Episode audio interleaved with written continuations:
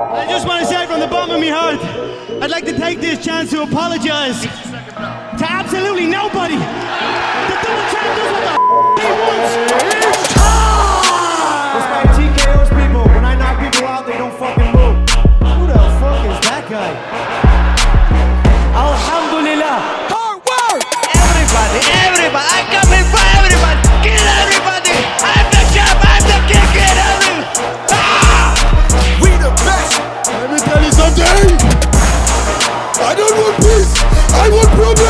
Always.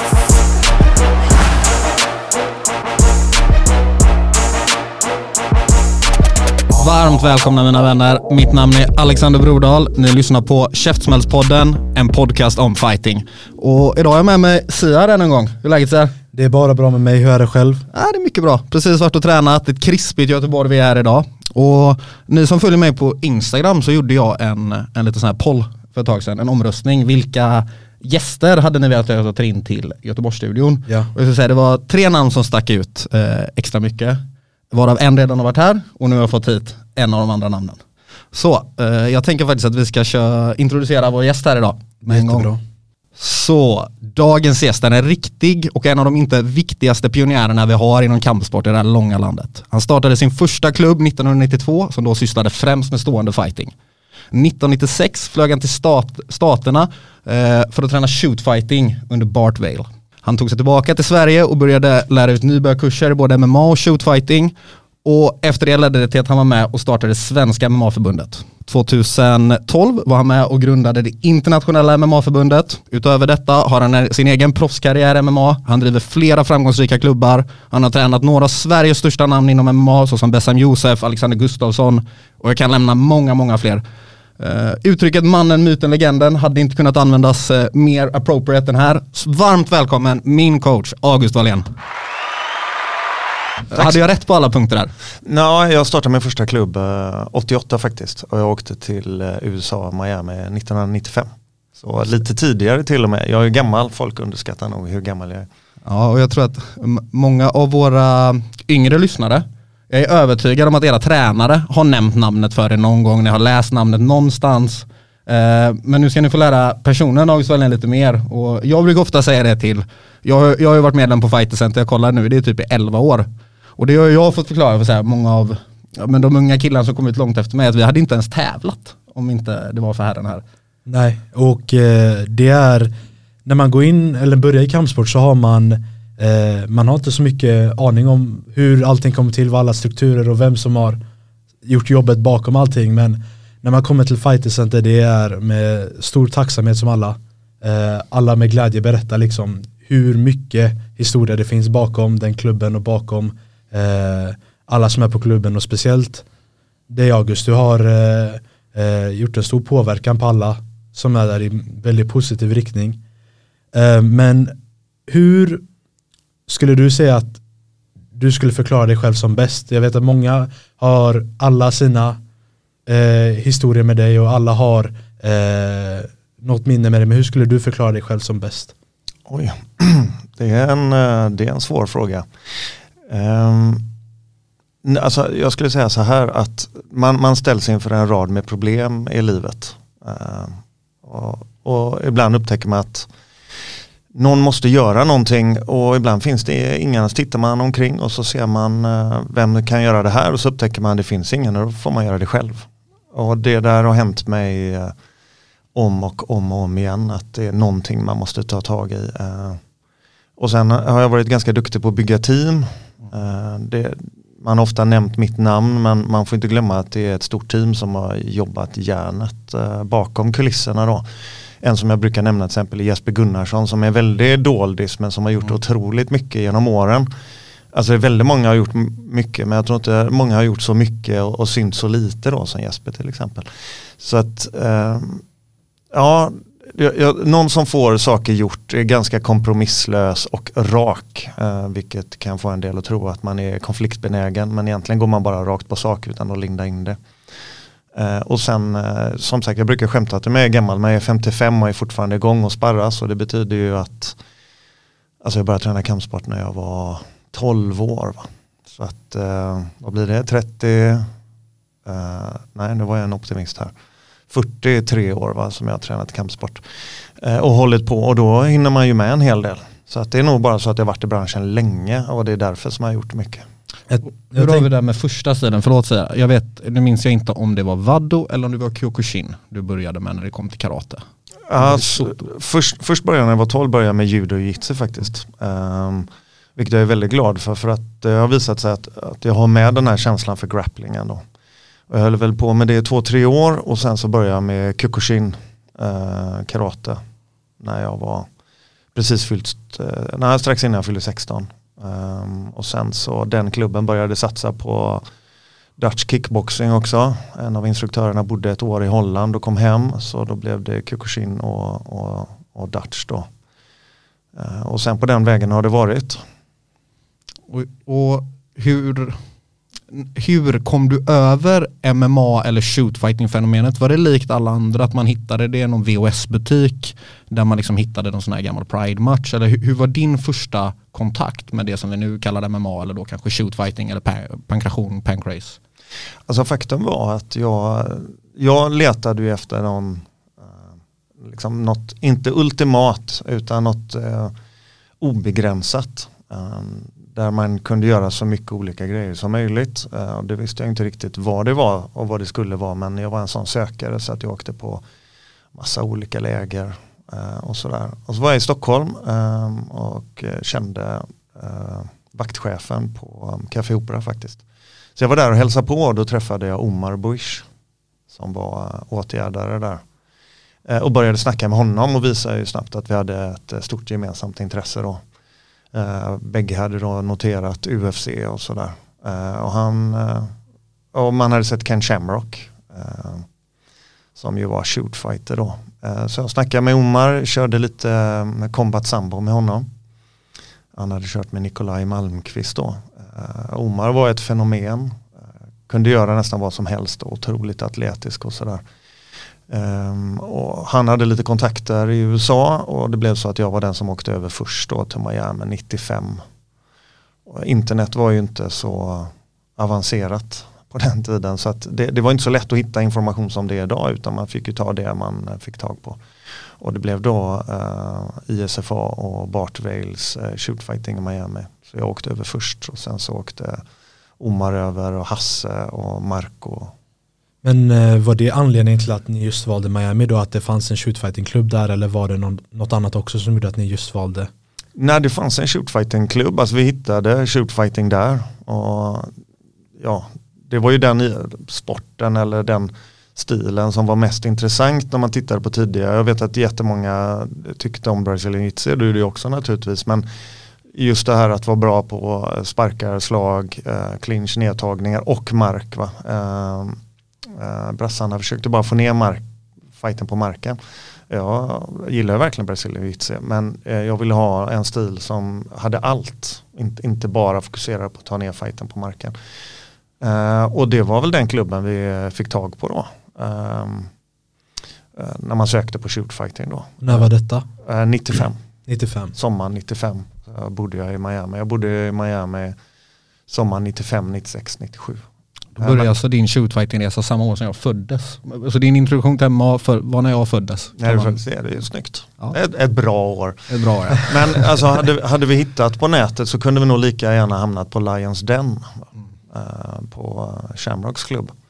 Men eh, det, som sagt det var väldigt svårt att hitta information då. Det var internets linda liksom. När jag minns att när jag åkte över första gången så hade jag inte ens en e-postadress. Utan det var en eh, amerikan som tjötade på mig och tyckte du måste ha e-post. Ehm, eh, och, ja, det var då jag skaffade med henne. Han hade rätt. Han, ha- han hade ju onekligen rätt då eh, och jag var väl lite efter kanske. Men det, fanns, det var väldigt svårt att hitta information och anledningen till att vi hamnade där var just därför att det var det vi hittade på nätet. Och då kommer vi tillbaka med detta nya koncept eller nya stilen till Sverige. Var det direkt du själv insåg att men det här kan vi ta i hela landet eller var det fokus på att ha kvar det på din egen klubb? Eller insåg du direkt att du, jag behöver åka ut i landet till olika klubbar? Eller var det klubbarna som sökte upp dig? Alltså jag var faktiskt, jag ville bara ha någonting kul till min klubb. Jag hade ingen, ingen som helst tanke på att sprida eller ha massa klubbar eller så. Men jag hade ju lite kompisar och så visste ju folk att jag hade varit i USA. Eh, och det blev helt enkelt så att en väldig massa klubbar hörde av sig och ville att jag skulle komma dit och hålla läger. Så jag åkte ju land och rike runt där under två, tre år. På massor av thaiboxningsklubbar och så. Och höll eh, MMA-läger då. Eller shootfighting-läger. Eh, med det mycket begränsade med, med facit i hand om jag ser idag. Liksom, vad kunde man eh, hösten 95? Det, det, det är blygsamt så, men, men det var ingen annan. Eh, liksom, det var väl jag och Omar som hade detta. Sen Rickard Andersson och Rickard Bolenius eh, gick ju Brazilian Jiu-Jitsu-vägen då. Eh, jag och Omar gick ju mer MMA-vägen då. Så att eh, det var väl framförallt vi som hade någon form av kompetens. Eh, och, det, och det var enormt mycket mer än vad någon annan hade. Men som sagt 95, det, vad man visste då. Jag, jag gillar att man fortfarande ser just de två klubbarna, både då Omars Pankrace och ja, ditt Fighter Center som vi nu är idag, fortfarande leverera från nybörjare till proffsnivå. Det tycker jag är fantastiskt att se att den, vad ska man kalla det, lineagen finns kvar. Det, det är någonting som jag brukar titta på när det gäller klubbar. Eh, det, är hur många fighters har de tagit från noll? Va?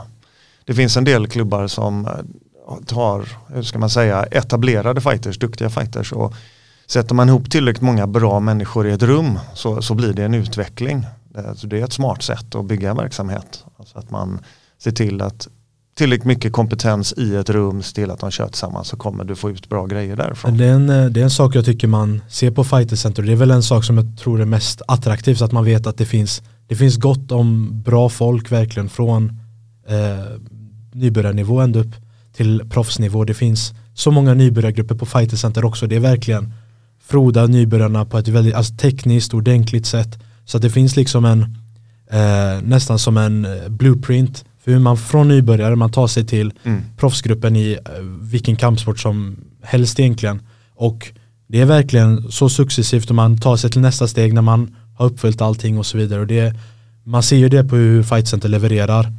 Det är ju verkligen det är välgrundad teknik och bara gamet är tight som fan. Detsamma skulle jag säga gäller Pankrace. Mm. Eh, också en sån som, som drar från grund. Men om vi går tillbaka lite där. Den här första klubben, vad hette den redan då Lupus? Mm. Eh, vad hette det när vi började? Eh, Shooters gym tror jag faktiskt att vi gick under när vi körde igång ordentligt med, eh, med MMA. Eh, jag hade liksom en liten källarklubb innan när vi bara körde olika stående grejer och testade vad jag hade kört på läger och så. Mm. Som jag startade 88 som sagt. Men eh, 95 så, ehm, så körde vi mer ordentligt igång. Eh, vad heter det? eh, med MMA. Mm. Och eh, 98 tror jag det var så flyttade vi in till stan. Ingenjörsgatan var det då.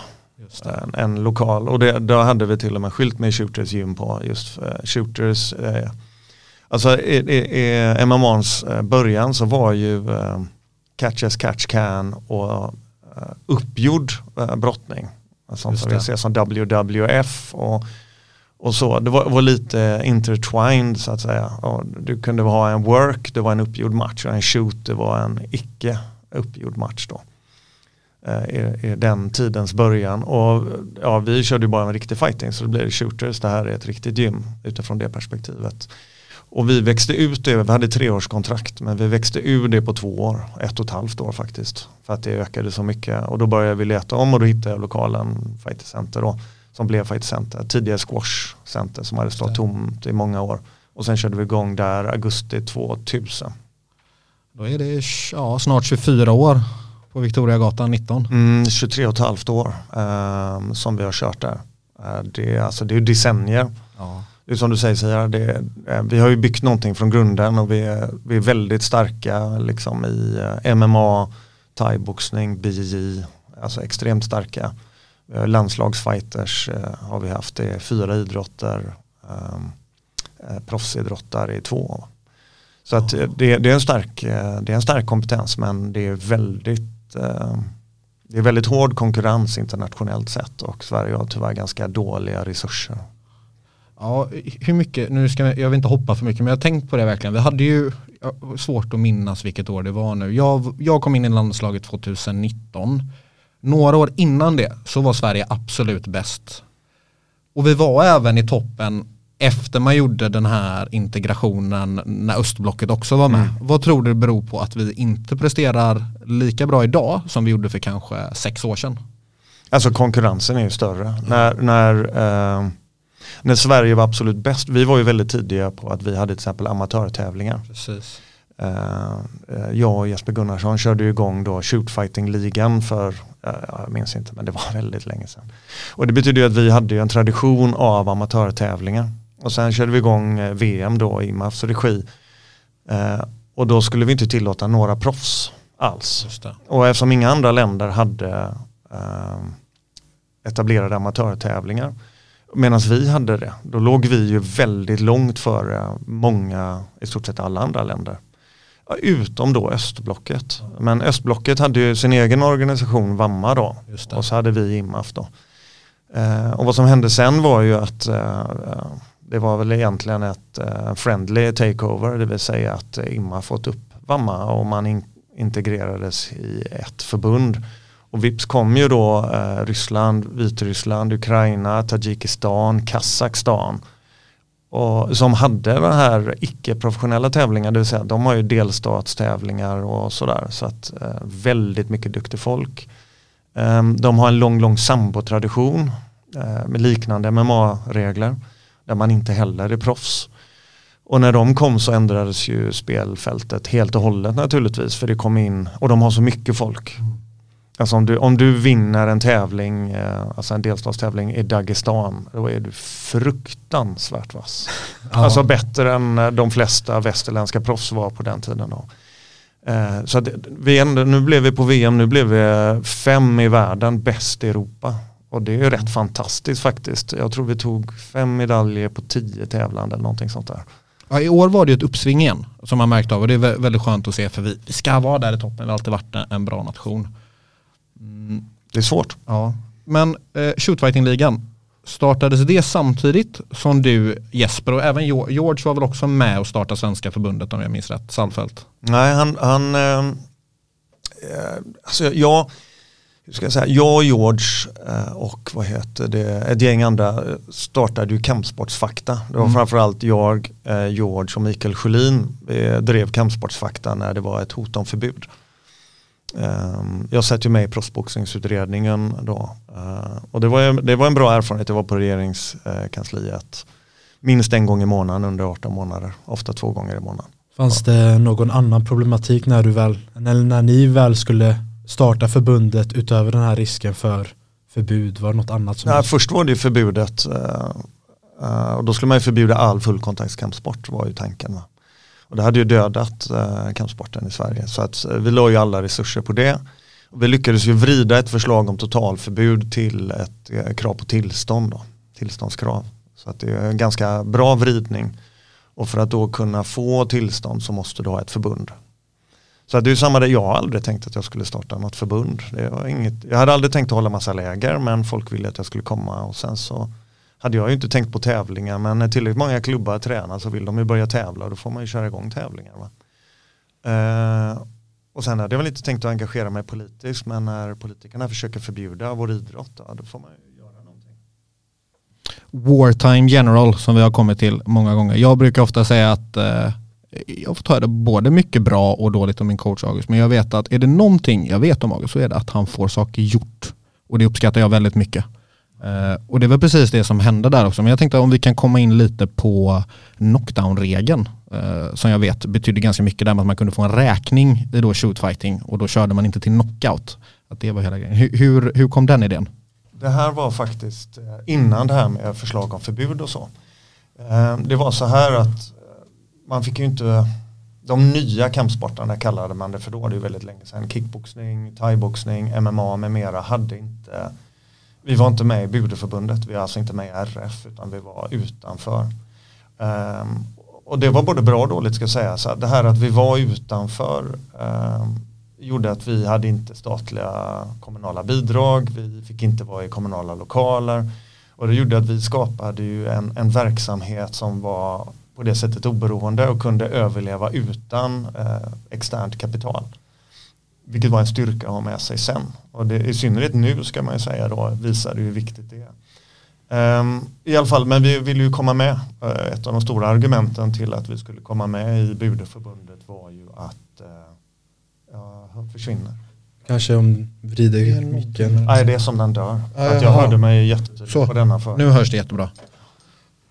Sorry, Jag, tar, jag tar den sista där igen. kör. Eh, vi vill ju komma med i eh, RF och eh, där, alltså genom Budeförbundet då. Eh, och det var ju bland annat för att alla skulle kunna bli försäkrade. Det, man fick ju inte bli försäkrad eh, vare sig under träning eller tävling om man inte var med i RF, alltså Budeförbundet. Då.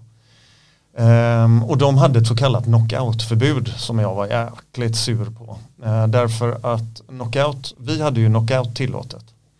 Och knockout för oss innebär ju att om du inte är fullt kapabel på en räkning till åtta att fortsätta, då eh, vinner motståndaren på knockout. Och i eh, Budeförbundet så sa de att man hade knockoutförbud och därför fick vi ju inte komma med.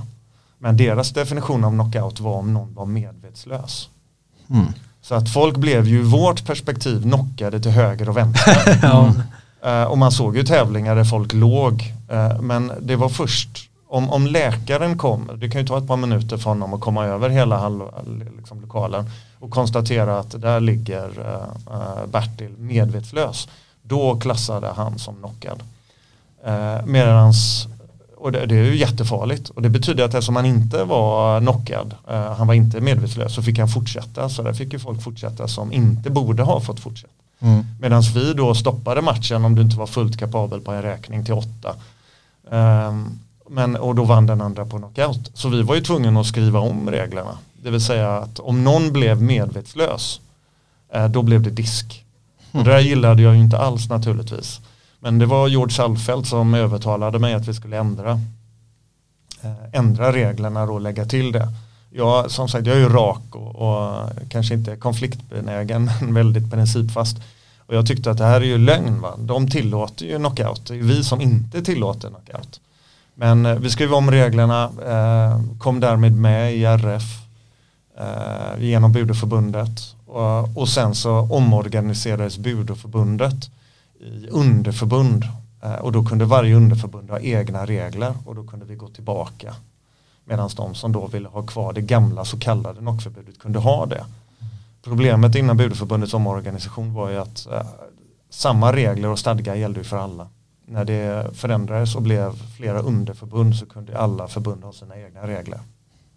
Och det är ju väldigt, eh, för oss som håller på så är det ju väldigt självklart med att eh, jag tycker det är jobbigare att kolla på typ en boxningsmatch när någon får räkning två gånger, kommer upp en till gång och nu ska han käka åtta slag till om någon som slår som en häst. Då är det ju bättre att när någon det är det jag uppskattar väldigt mycket med, MMA och jag försöker förklara det för vänner som tycker att det ser så brutalt ut när man slår någon på marken, att de har fastnat på just det. Att i MMA så, så fort domaren har kommit, kommit in om det inte är en eye-poke eller typ en, en Foul shot, eller någon form av foul, då är ju matchen slut nio, ja, nio av tio gånger. Det, det är mycket, mycket värre att få åka ner och komma upp och få ännu mer stryk. Så i slutändan handlar ju detta om politik och att det ska låta bra mer än att man faktiskt bryr sig om folks hälsa. Ja, och det är, det är ju så mycket farligare att få slag i huvudet medan man fortfarande har en hjärnskakning. Hjärnan sväljer ju upp och den är ju så mycket känsligare. Och eh, det visar ju på en man har ju fel prioritering. Man ska ju prioritera idrottarnas hälsa och att sporten håller sig, man ska kunna idrotta länge också. Eh, istället för att det ska låta fint på tidningen eller på tv eller radio eller vad man... Man, man hade det en, en viktig eh, poäng att nej men vi, vi, vi har, tillåter inte knockout. Och det, det var viktigt, det var en stor symbolvärde för framförallt karaten då. Det var för att utanför fanns ju så kallad knockdown karate och det fanns ju kick och thai-boxning och sånt. Och man, eh, man ville liksom inte bli indragen citattecken i det träsket. Eh, och därför hade man ett knockoutförbud. Men då den stora frågan är hur definierar du knockout? Va? Det är ju 100% så att det är mycket värre att bli nedslagen och så eh, förvirra sig upp och så säger domaren fight och så kör man igen och det här kan hända flera gånger under en match. Liksom. Eh, Det är ju inte bra utan en bedömning är den här personen försvarar sig inte tillräckligt adekvat och då bryter man matchen är ju bättre. Men det är väl också en sak att vår förståelse av vad slag mot huvudet gör är så mycket bättre nu än innan. Innan så vissa tänkte att man kunde till och med härda, hakan om man tar slag. Och, Vissa tror fortfarande det.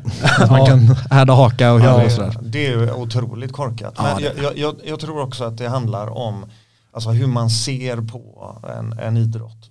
Eh, hur det låter. Vi får inte glömma att det har varit det som gjorde att väl på blev förbjudna. Alltså, det var ju moraliska eh, aspekter mycket mer. Jag hade ju rätt mycket debatter och sådär. Och mitt, mitt vanligaste och viktigaste argument var egentligen att du, du kan inte du kan inte separera eh, alltså, din avsikt och ditt utfall över tid. Va? Du kan inte säga att det är meningen att en kampsportare ska bli skadad. För det säger de alltid. Ja, men det är ju inte meningen i ridsport. Men det är ju meningen i kampsport. Och, och om du tittar på en match och en ridtävling då, då kan du ju eh, köpa det argumentet att ja, men det är avsiktligt för vi slår ju varandra medan de rider ju bara. Men över tid så kan du inte ignorera hur det faktiskt blir. Och då tillhör ju kampsporten bland de absolut säkraste idrotten medan ridsport då inget illa om, om det är ju en av de absolut farligaste. Jag menar, de har ju i genomsnitt fyra dödsfall varje år. Och knock on wood, eh, kampsporten har ju inte nått i stort sett. Va? Vi har någon amatörboxare som har dött någon gång då. Men inom Budeförbundet till exempel eh, inte en, ett enda dödsfall vad jag förstår. Och självklart är det en tidsfråga innan det händer men du kan jämföra fyra dödsfall varje år utan undantag. Va? Jag menar, på 40 år så har du då haft 160 döda i ridsport och noll i kampsport och då sitta och säga att det är avsikten i kampsport. Men det är inte avsikten i ridsport, det är ju omöjligt. Va? Så att din avsikt och utfall över tid och jag tror det är det här, alltså att sakargument. Nej, alltså jag, jag, jag tror att de här sakargumenten och eh, fakta beträffande skador, hur, eh, vad heter det, hur eh, förbund och eh, beslutsfattare har tittat på det över tid har betytt väldigt mycket. Det var mycket moral eh, och mycket ramaskri då. Och nu så tittar man mer på skadestatistik då. Kampsporten är förhållandevis säker. Va? Jag, menar, jag, jag skulle vara oroligare om, om min dotter gick en thaiboxningsmatch eller om hon körde fältritt. Så hade jag varit betydligt räddare om hon körde fältritt. Va? Mm. Jag tycker du väcker en intressant punkt att det är alltså just för kampsport så har det varit mycket att man har en bild av vad kampsport är och att det är en väldigt läskig och skadlig sport och så vidare men sen när man kollar på siffrorna så är det verkligen inte så. Jag tycker det var ett bra exempel här i dig August till exempel. Du kan hoppa in och sparras time med mig. Men jag är ganska säker på att om du hade hållit på med ishockey, du hade inte varit jättetaggad på att åka in på rinken idag och köra, leka lite match. Det är jag ganska säker på. Att Nej, du nej, hade- det, men det, det, alltså tar du, du har ju kraft i acceleration gånger Ja. massa va. Och sätter du på dig ett par skrillor så går ju allting väldigt mycket fortare va. Och Mm. då, då tar du massan på den här personen eh, gånger accelerationen, eh, farten på skridskorna då. Det går väldigt mycket fortare så det blir ju riktigt stora krafter och där också om du tar fältritt, jag menar vi väger ju ändå jag menar, 80 plus någonstans för din del och eh, 100 minus för min del. Då. Och det låter, ju, det låter ju mycket men om du tänker att du ramlar, en, en häst som springer fort, de springer väldigt mycket fortare än vad vi gör. Och sen hamnar du under en häst som har sprungit eh, rätt många kilometer i timmen och, och, och hästen väger 700 kilo så hamnar du under, du kan bara räkna på de krafterna.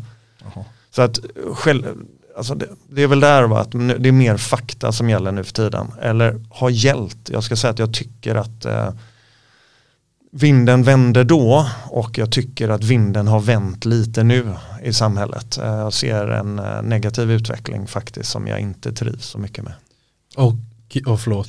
Ehm, du har ju nämnt nu att då i alla fall, det var ju ganska normbrytande med kampsport och så vidare, speciellt när man, ja, som du tar exemplet av att rida häst och så vidare, att eh, det var att man då går på att man, moraliska argument och så vidare. Eh, finns det något sånt exempel nu du tycker att du ser där kanske den generella uppfattningen från samhället eller generellt har negativ påverkan som kanske bromsar kampsportens utveckling. Alltså det här nu som eh, inte säkert hade tänkt att beröra att eh, RF beslutade att man inte skulle ge något elitstöd eh, till Budeförbundet och Motorsportsförbundet och en rad andra eh, förbund. Ehm, det var i stort sett bara olympiska idrotter och några till på lite kriterier och ett av de här eh, kriterierna var att eh, det fick inte vara fighting om det inte var med i OS. Precis. Och då är det ju, om jag har förstått saker rätt, jag vet inte riktigt, så är det alltid en brasklapp, men vad jag har hört så är det ett gäng gubbar eh, i England som har suttit och gjort ett hobbyprojekt eh, där de har tagit fram en, en, en kod för vad som borde vara stöttat av samhället. Eh, och där de har tagit fram ett gäng kriterier. Det ett av dem är inte fighting om det inte är med i OS. Um, ehm, och det, det, här är ju inte baserat på någon vetenskaplig evidens på effekter i samhället. Det är inte baserat på stora undersökningar uh, eller någonting. Man har inte fått uppdraget av en idrottsorganisation utan vad jag förstår är det ett hobbyprojekt på några snubbar i England. Och det här har alltså RF valt att anta och vips så blir ju då Budeförbundet som inte är med i OS Eh, av med allt sitt elitstöd eh, och då ska man ju veta att Budeförbundet eh, har ju drygt fyra gånger fler internationella medaljer än närmaste idrottsförbund, alltså specialidrottsförbund i RF. Det finns inget förbund som tar så mycket internationella medaljer som Budeförbundet. Och så bestämmer man då att två år så ska det bort helt. Baserat på att ja, det är våld. Så då är du plötsligt tillbaka där. Va? Ja. Jag tycker också att eh, det är diskussioner lite grann i samhället. Eh, Göteborgs kommun har inte precis varit eh, positiva till kampsport. Jag ser det på många olika sätt. Men, ehm, det var ju sex kampsportsklubbar i Göteborg som blev av med sina bidrag till exempel.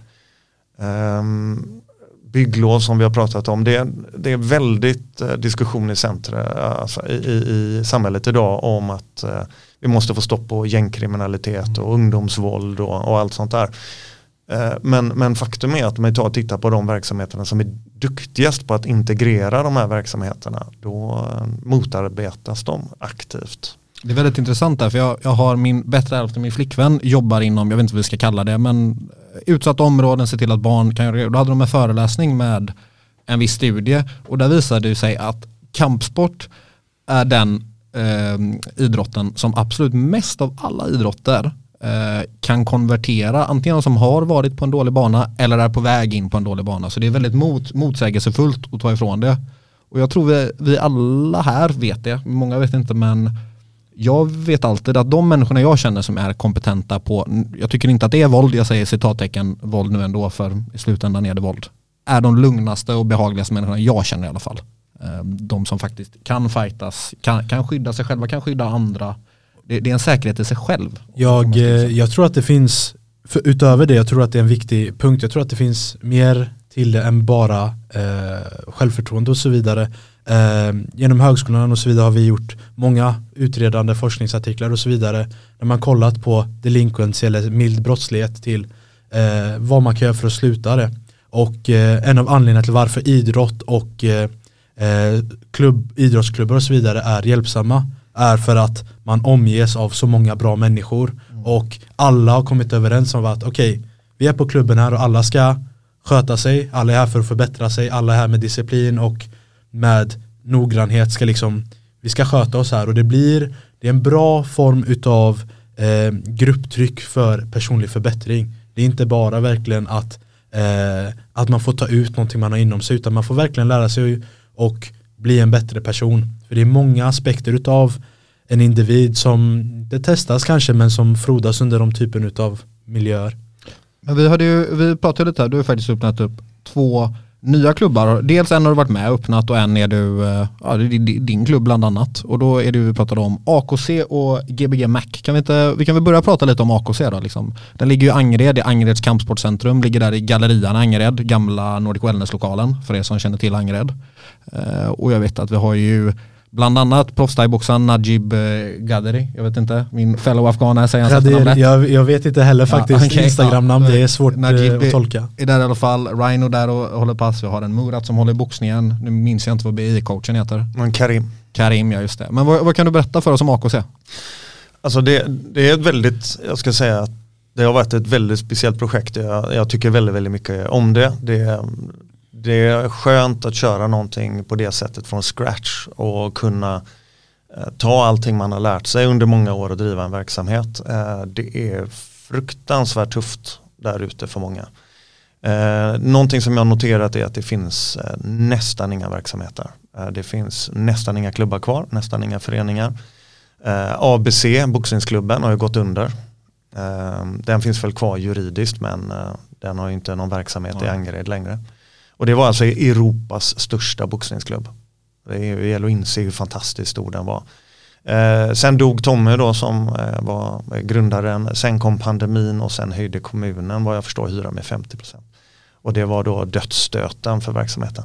Och det är många andra riktigt bra stora klubbar och kulturföreningar och väldigt många där ute säger att ja, det, är ju, det är ju kommunens fel. Liksom. Man har gjort det omöjligt att driva vidare. Så att det har ju funnits eh, ett, ett jättestort behov. Um, och vi satt eh, faktiskt eh, bilen på väg hem från eh, det var väl SM i MMA och vi hade vad heter det, det var ett stort styrelsemöte och sådär för Svenska MMA-förbundet och vi var på väg hem. Och diskuterade vi just där att man, man, är det någonstans man borde starta en klubb så är det ju i Angered. Eh, och sen gick det fruktansvärt fort. Eh, vi har ju rätt många från Balder som tränar på Fight Center eh, och de har varit behjälpliga på många sätt.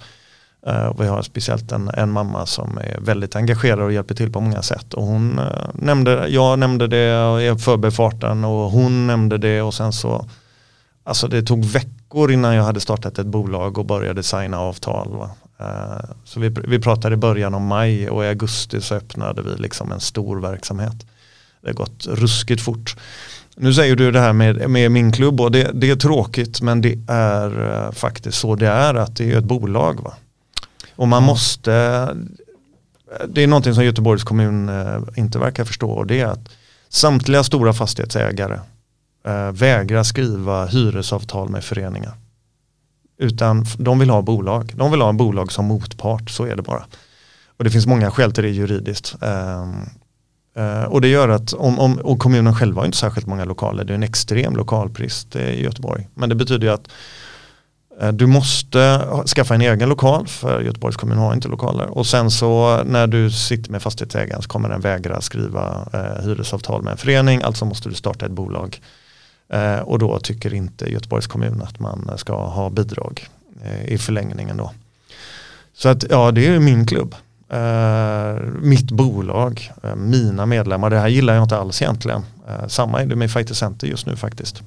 Precis. Att föreningen kan inte längre stå för, för träningen av skattemässiga skäl. Som den har gjort i alla, alla år. Det fungerar inte. Och det betyder att jag sitter plötsligt där med 50 anställda. Kanske till och med 60 anställda på mm. Fighter Center. Eh, och nu jag pratar ju inte bara om ansvaret och kostnaderna utan för mig är det lite ideologiskt. Va? Det jag trivs mycket bättre med att det är en förening. Eh, föreningen har en demokratiskt vald styrelse och det är styrelsen som är chef för alla. Så, ja, visst, den kan utse en chefsinstruktör eller en sportchef och chefsinstruktör i olika idrotter och så, men framförallt så, så är det ändå styrelsen som är chef. Och det märker man också när det har eh, disciplinärenden, någon beter sig illa, man, vi har 2000 medlemmar på centret så att det är inte så konstigt att någon beter sig som en idiot någon gång. Ja, då är det en demokratiskt vald styrelse som stänger av den. Inte någon envåldshärskare i August. Va? Så att jag är faktiskt av det ideologiska skäl inte alls bekväm med att eh, se medlemmarna som mina medlemmar och vara chef över instruktörerna. Men det är så det är och, och så är det ju på AKC också. Eh, jag måste nämna Balder igen för jag tycker att de eh, det är lustigt eh, och det såg vi också Gbg Max som du säkert kommer komma till när vi inte fick bygglov där så var det inte precis kommunen som kom in och hjälpte till med en eh, tillfällig lokal utan det var ju näringslivet. En väktarskola som sa ni kan få låna vår självskyddslokal när det gäller att få igång en verksamhet och få hyresintrappning och hjälp och stöd och bidrag i Angered, alltså det är inte kommunen. Eh, när jag mejlade dem så skrev de att ni kommer inte få no överhuvudtaget få något stöd, eh, var svaret från dem. Eh, Medan Balder då som fastighets, det, det, är klart att det finns ett eget intresse för Balder, de kan få de kan få hyra i längden och de vill att ungdomar har en positiv sysselsättning för då blir det mindre skadegörelse i deras kvarter. Så det är klart att det ligger ett egenintresse men det, det gör det ju för alla i längden. Det är ju ett egenintresse att vi vill ha ett positivt samhälle där ungdomar har något bra att göra för då får vi ett bättre samhälle som vi lever i. Så att egenintresse är också ett skällsord men, eh, ofta, men egenintresse eh, långsiktigt är ju någonting bra. Det finns en lite rolig, eh, det ska jag säga, jag jobbar ju på Balder. Men det roliga är att jag hade inte jobbat på Balder om det inte var för Fighter Center. För den, den vägen kommer jag Fighter Center, att jag skadar mig. Så det, det, är ett väldigt roligt kretslopp det har blivit här på något sätt. Det fixade jobb åt mig eh, från början åt Balder-anställda. Sen började jag jobba på Balder och så fanns det någon mamma vars dotter tränar där och någon annan som tränar där. Så det, det har ju varit ett ganska hälsosamt här tycker jag. Men Gbg Mac kom ju igenom till slut och där blev nog alla chockade inklusive jag för jag visste faktiskt ingenting om det här. Och det är ju ett, ett riktigt powerhouse i Göteborg måste man säga. Det är ju de, de tre eh, vad ska man säga, storspelarna i det här då, det, det, är ju fortfarande Joakims kanske gamla Gbg MMA som är föreningen. Men då är det ju då August Wallén, Daniel Högström och Joakim Engberg. Och jag tror alla höjde på ögonbrynen när den nyheten släpptes. Men eh, vad, vad gjorde att ni tre gick ihop och gjorde det här? Um, Gbg MMA mm. höll ju på att gå under. Uh, Jocke Engberg är en fantastisk coach, väldigt bra instruktör, uh, visionär när det gäller vissa saker. Uh, men om han satt här skulle han hålla med om att business är inte hans grej. Han sa faktiskt precis det när han var här som gäst. Ja. Um, och, och, det, och, det, är inte så konstigt, är, om, om samhället såg ut som det gjorde och stödet från kommun och annat såg ut som det så skulle han ju inte behöva vara duktig på business. Va? Utan man skulle ju se att här har vi en snubbe som är grymt bra på det han gör Eh, och kan skapa massa positiv sysselsättning för mängder av ungdomar. Så nu ska vi se till att han kan göra det. Men eh, det fungerar inte så i samhället tyvärr. Ehm, och tittar vi Ja, alltså jag drar ju massa anekdoter, det får ni ursäkta, men det blir svårt när man pratar om många år utan nej, att göra nej, små, små trippar. Va? Um, tittar vi på Dutch kickboxing är ju en, en världsföreteelse idag. Det är något jätte, jättestort. Va? Ni har K1 och ni har Glory och det är ett stort jäkla regelverk. Hur startade detta? Det startade med två klubbars konkurrens i Amsterdam. Va? Ni hade Chakurike Dojo som är jättekänt och så hade Meijeri Dojo som är lite mindre känt. Men motsättningen då och konkurrensen mellan de här två klubbarna var det som skapade hela Dutch kickboxing. Va? Eh, hade då Chakuriki haft eh, monopol och varit ensamrätt hade det funnits en världsrörelse som var Dutch kickboxing idag. Det är jag ytterst tveksam till. Va? Utan det är just konkurrensen. Monopol om man bara vill tjäna pengar. Om man eh, har någonting som till exempel tändstickor som ju var tändsticksmonopolet en gång för hundra år sedan. Då kunde man tvinga ett helt land att bara köpa tändstickor som alla var tvungna att ha var en person. Och är det någonting så som en sån produkt som tändsticka, då är det något positivt med monopol om man vill tjäna pengar. Eh, kanske inte för marknaden då, som inte får produktutveckling och inte får billigast möjliga priser, men för en aktör. Men i idrott så mäter man ju sig eh, mot någon i, på tävling. Och då är det plötsligt väldigt ointressant att ha monopol. Vi, vi kommer inte någonstans, vi kommer inte få någon utveckling. Vi säljer inte tändstickor. Vi säljer, eh, skulle jag säga egentligen, eftersom majoriteten inte tjänar några pengar. Vad säljer vi? Vi, vi säljer personlig utveckling. Vi, vi säljer att eh, Alexander Brodal kommer och är intresserad och sen så får han en resa som tar honom till någonting helt annat och som påverkar hela hans liv i positiv riktning. Det är det vi säljer, va? personlig utveckling. Om du inte har någon konkurrens i en idrott, eh, då, då, finns det ju ingen utveckling. Va? Så att jag såg det som när Gbg MMA höll på att gå under så såg jag det här är ju katastrof. Eh, det är en väldig slöseri på, på Jockes eh, kompetens och resurser eh, som tränare. Och det är väldigt dåligt för, för Göteborg. Alltså det är dåligt för Sverige också men framförallt för Göteborg för att det är ju tufft alltså, i Stockholm. Det är många som vill resa dit, det finns jättemånga proffs, det är en mycket större stad. Eh, uh, ni har Allstars till exempel som är väldigt bra klubb och, och där finns jättemånga duktiga utövare och som vi sa innan sätter man tillräckligt mycket kompetens på ett ställe så kommer det ju hända saker. Va? Och ska vi kunna mäta oss med det och inte få en utflyttning då måste vi ha en riktigt bra kvalitet och grogrund och en plats för proffs att utvecklas även i Göteborg. Och tar du bara bort MMA, äh, eh, Gbg MMA som är liksom en av Sveriges bästa klubbar, står tar du bort ur ekvationen så hade Göteborg blivit ganska fattigt. Mm. Då tar vi egenintresse. Alltså ideologiskt tycker jag absolut att det har varit katastrof. Eh, eh, men även egenintresset. Va? Jag sysslar med idrott, jag behöver någon att mäta mig med. Jag vill inte att den här klubben försvinner. Sen kommer ju Jocke från början från mig och det, jag menar, det har alltid varit lite känsligt. Och jag, menar, eh, jag, jag, jag tror att man utvecklas. Det finns ett väldigt bra talesätt. eh, som är att om, om, om du inte kan förstå när du blir gammal att du var en idiot när du var yngre så är du troligen fortfarande en idiot. Och den är faktiskt ganska bra. och ja, men jag har varit en idiot många gånger i mitt liv. Eh, det gäller att inse det. Och det är så det är. Alla är eh, dumma och gör korkade grejer. Liksom. Ehm, och man hade mer stolthet och man hade inte förståelse för hur saker och ting ser ut och sådär. Och det fanns när Jocke körde igång eget en del motsättningar liksom mellan klubbarna. Vilket inte bara var negativt, för vi tävlar ju mot varandra. Så Gbg MMA och gamla Gladius då, Fight Center, eh, har ju liksom ofta legat slaget som första platsen. Liksom legat topp tre på SM i alla år. Så den motsättningen har ju skapat det. Så igen, inte bara negativt. Men, eh, och då kände jag så här att om jag kommer själv till, till Jocke och säger att vi, vi kanske ska starta en klubb tillsammans. Så det kan vara lite laddat. Så jag ville säkerställa att, vi, att det kunde kännas neutralt. Att Jocke skulle vara trygg med att det alltid fanns en neutral part. Och sen får vi inte glömma att eh, Daniel är ju Alltså när det gäller fighting, allmänt ga- galen som ni vet. Eh, han hittar på grejer, han skakar fram pengar, han fixar sponsorer, han trycker in så att det blir bonusar på 30 000 plus för de som gör de bästa matcherna och så. Han är en sån som får saker att hända och han är väldigt duktig på att skapa, ta fram finansiering. Vi sitter i hans lokaler just nu faktiskt. Ja, Jag, jag var coachade på en amatörtävling i thaiboxning igår på hans klubb. Där var Daniel och heja på också. Så det är ett, ett genuint kampsportsintresse för honom också. Han brinner ju för det här. Ja, han, brinner verk- han brinner verkligen för det. Ehm, alltså Daniel Högström är en extremt bra person att plocka in i den här typen av projekt för han kan få saker att hända och skaka fram finansiering. Eh, vilket som sagt är, inte borde behövas men är absolut nödvändigt idag. Och dessutom såg jag honom som en neutral part som skulle göra att Jocke var bekväm med det om han skulle oroa sig. Alltså det var rent eh, empatiskt. Va? Vad kan få Jocke att vara som mest möjligt trygg med detta? Om han inte kan prata med mig eller känner det, ja, då kan han alltid prata med Daniel. Så att jag, jag såg, det, det var mycket synergier här så då drog jag med Daniel i det projektet och han var på eh, alla cylindrar med en gång och eh, det var faktiskt även Joakim. Häftigt.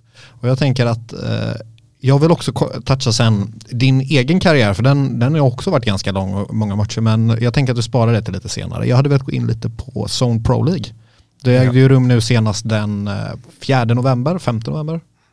Ja, Mm. däromkring. Alltså. 4 november. 4 november. Jag fick äran att kommentera galan ännu, ännu en gång. Det är alltid roligt, även om det är jävligt jobbigt att kommentera när ens nära vänner fightas. Det är svårt. Försöker hålla mig proffsig. Du har själv fått göra Ja, det, här. det är tufft. väldigt svårt att hålla sig lugn. Jag vet att eh, när Navid bad gick match, alltså det svartnar nästan framför ögonen för man är så, man är så Han är så engagerad. Ja det. precis, eh, och det är verkligen eh, mer nerver när man själv eh, kanske ska gå match men eh, man har ju också märkt att det, var ju så, det är så mycket förbättring från var, från mellan varje gala liksom. Mm. Det, allting flyter på så mycket mer. Jag vet att jag har ju, eh, jag är inte med och, som funktionär men jag ju ändå kommit lite innan förberedd och filma och foto och så vidare. Jag märker ju från första gången jag kom för att fota och filma till senaste gången. Det är verkligen som en myrstack, liksom. alla vet exakt vart de ska, allting är, det var, såg jätteorganiserat ut eh, och eh, det känns bara som att det blir liksom mer och mer effektivt varje gång. Men där ska vi lyfta upp en sån som Mo till exempel, som ni Precis. som tränar på centret kanske känner till. Han är ju också en sån här typisk doldis. Han är glad, eh, plus 40, eh, alltså trend thaiboxning för att det är kul, jobba med ungdomar eh, och har börjat jobba som funktionär. Eh, han är ju anställd på centret. Och för varje, och så har vi Hannes också som jobbar med det, men Mo är lite extra när det gäller han, han planerar och så. Och det här är liksom någonting han fokuserar på och ansvar för och han blir duktigare och duktigare. Han eh, är väldigt snäll, det är inte så här hela handen och sådana som jag är, utan han är väldigt mjuk men järnkoll på alla detaljer. Och han får det att fungera och växa. Va? Och det, när den typen av eh, funktionärer kommer in Eh, som det kan börja hända saker. Så att det handlar ju om att eh, hela organisationen har högre kompetens och människor som gör saker och ting. Men det gäller att inse, alltså, RF och även kommun och så, det är ett jäkla snack om att alla ska vara ideella hela tiden. Men det är ruskigt, det, det, det är så som idrottsrörelsen såg ut fungerar det inte längre. Ehm, det är oerhört svårt att förvänta sig att en väldig massa människor ska lägga kompetent, eh, kompetens och sin tid gratis. Och det är inte för att de inte är ideella utan det beror på att de har räkningar att- betala. Eh, och om de inte kan tjäna pengar på det här eh, då är de tvungna att ta ett extra knäck. Och där ska man ta en sån här politisk diskussion igen. Ehm, I början av 70-talet så kunde en svensk familj leva på en lön. Alltså en jobbade och en var hemma med barnen. Jag säger inte, jag har inget argument för att något av könen specifikt ska vara hemma med barnen. Men jag finner det intressant att man i början av 70-talet kunde en jobba och försörja en hel familj. Och idag så är det två som jobbar allt vad de kan och det är ändå tufft att få ihop det. Alltså jag tycker man ska smaka lite på den när man tittar på den ekonomiska utvecklingen i landet. Va? Eh, och jag tycker jämställdhet är oerhört viktigt. Eh, jag tycker det är självklart lika lön för lika arbete, alla ska ha samma förutsättningar och så. Men jag undrar, eh, alltså man, om man är lite konspiratoriskt lagd så blir man lite fundersam. Bara, titta, alltså, staten och kapitalet och storföretagen har ju lyckats gå att en jobbar, du kunde försörja hela familjen till att två jobbar och kan knappt försörja familjen. Det, det betyder ju att eh, en familj jobbar dubbelt så mycket men får inte mer. Nej. Då är ju någonting fel. Ja, då, jag menar, då är någonting ordentligt fel. Va? Uh, och frågan är vilka argument man har jobbat för att lyckas få en hel, uh, en hel population att bli arbetsmyror utan att ge dem en bättre levnadsstandard på det sättet. Det är klart vi har tv och sånt där men jag tror ni förstår ja. vad jag menar. Och nu, nu, nu lever man kvar då i att um, människor ska jobba gratis och vara ideella och får de betalt så är det någonting fult. Jag menar, titta på alla som betalar uh, vad heter det, ränta nu. Den är ju, det finns ju de som inte ens kan bo kvar i sina hus. Så självklart ska folk lägga en, en stor del av sin professionella tid på någonting så är jag hemskt ledsen, de måste få betalt. Det betyder inte att de har mindre engagemang, det betyder att de har räkningar som alla andra. Jag tänker om vi drar tillbaka det till zon lite, den här zon var ju lite speciell också. Det var ju så att prelims eller undercardet eh, denna gången var ju Nordiska mästerskapen.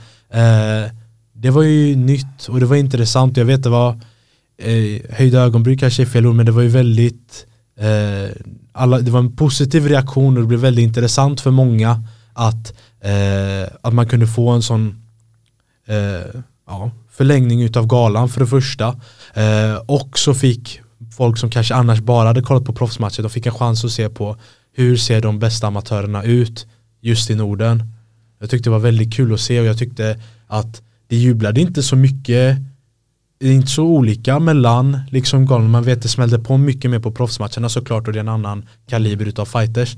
Men eh, jag tyckte det var jättekul att man implementerade eh, amatörmatcher denna zon. Det var ju ja. typ fullt i publiken också från första ja. matchen. Där, där var jag förvånad. Jag tror inte alls att lika många skulle komma och titta på, på Nordiska mästerskapet. Utan jag tänkte då kommer väl de närmaste mm sörjande och sen så ramlade de inte proffsmatcherna. Det var någonting som var positivt, mycket positivt eh, överraskad till att det kom så mycket folk och att de eh, alltså, hejade på så mycket. Det var jäkligt bra.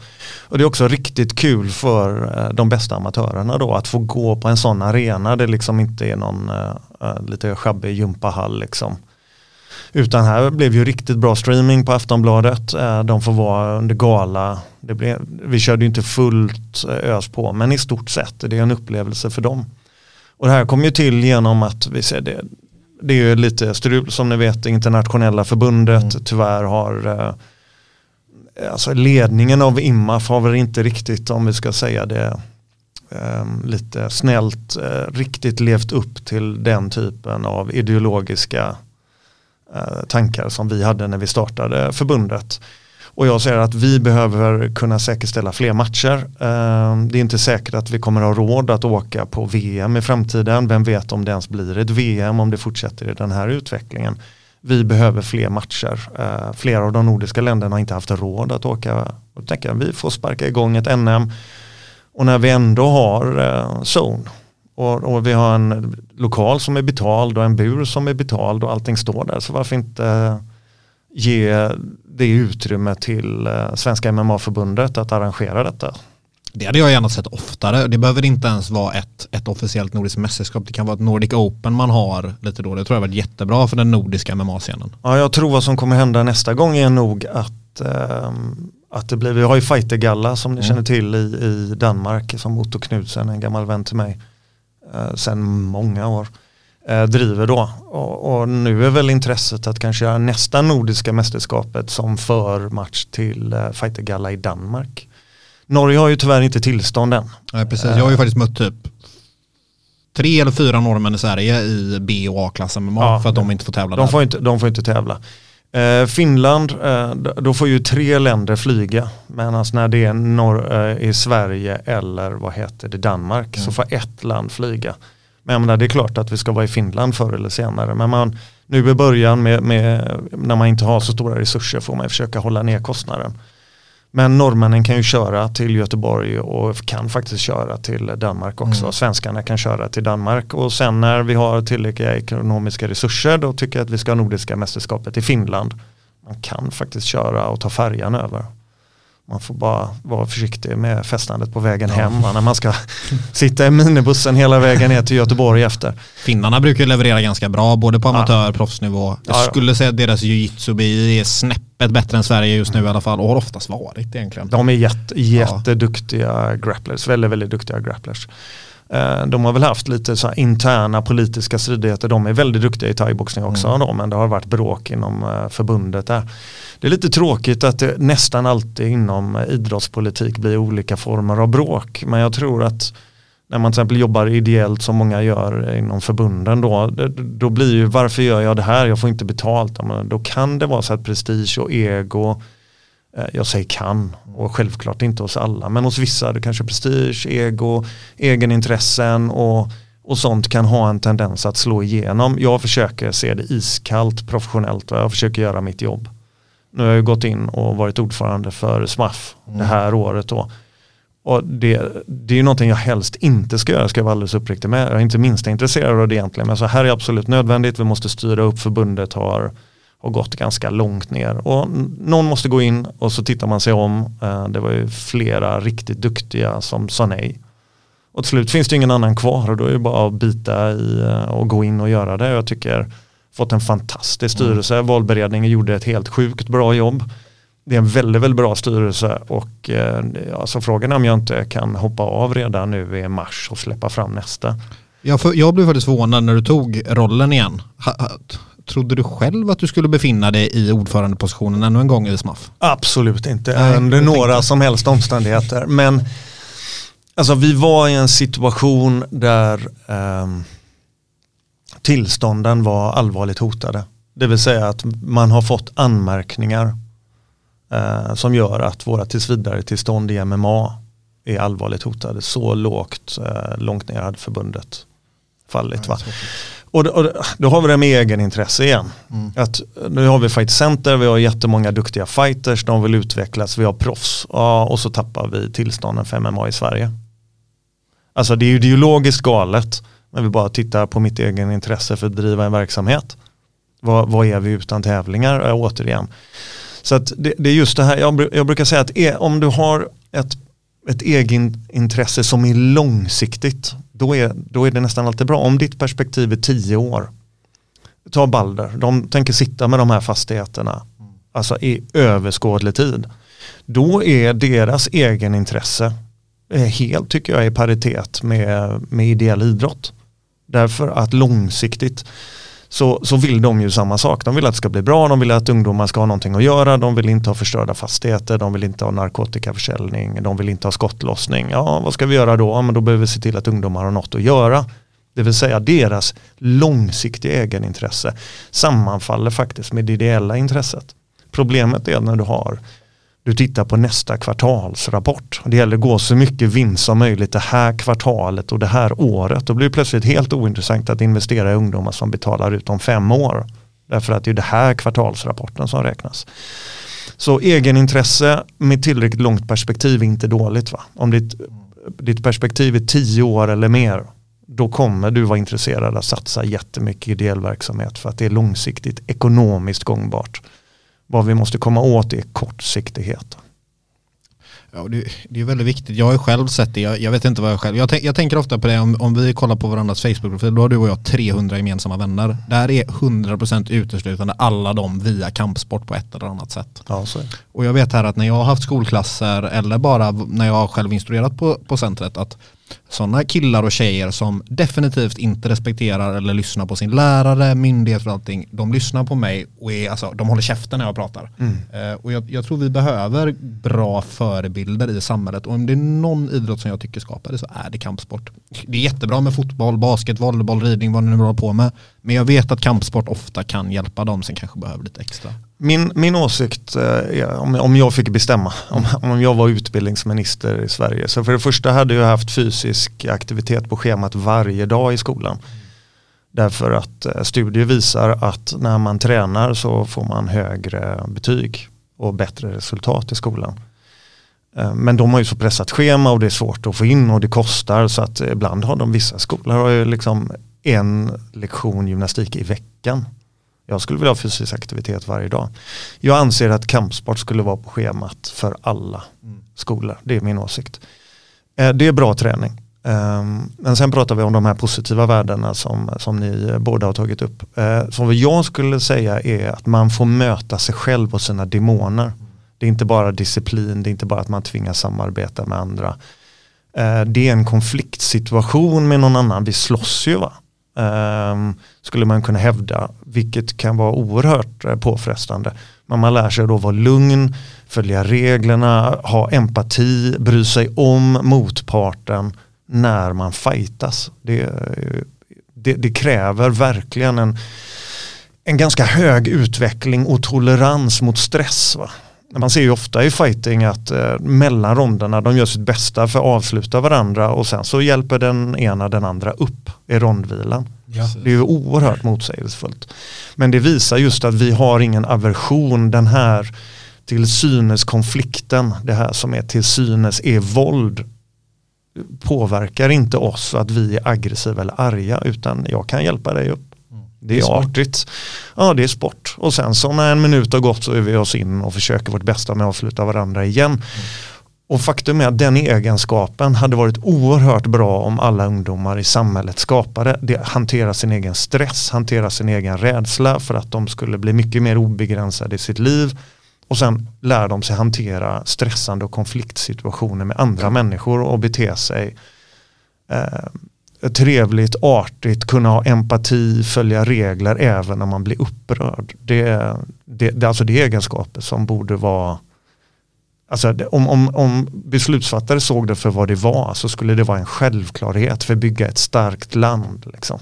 Och eh, jag kan väl ändå säga att det är väl någonting jag tycker de flesta som kör kampsport kan se att när man lär sig att slåss så blir livet ganska lätt på ett sätt. All, alltså den stressnivån. Och inte bara att lära sig slåss utan den här disciplinen, lyssna, um, lära dig och lä lära sig. Precis. Hur, hur blir jag bra på någonting? Man hittar sig själv och man förskjuter också vart man är någonstans egentligen. Man är ju betydligt mer, eh, jag skulle vilja säga att man är betydligt mer utvecklad som, eller man utvecklar sig själv betydligt mer när man verkligen satsar på sig själv på det sättet. Och den man kanske är ändrar sig om tio år av att hela tiden pusha sig hela tiden vilket man får utav kampsport. Liksom jag kan väl säga utifrån egen erfarenhet att min stresstolerans den är, det är inte mycket som kan stressa mig lika mycket som vissa moment i kampsporten kan göra liksom. Och det är ganska skönt egentligen om man jämför med kanske när man var yngre och ganska små saker liksom stressar en och den. det är positiva egenskaper som, Precis. all, som alla borde ha. Jag tycker att det och, och sen är det här med hur, alltså hur jämlika man är. Um, jag menar, de som är proffs är ju citattecken inte större än, än de som är amatörer hos oss. Ehm, det, det, det skapar en ödmjukhet som jag tycker är, är väldigt viktig.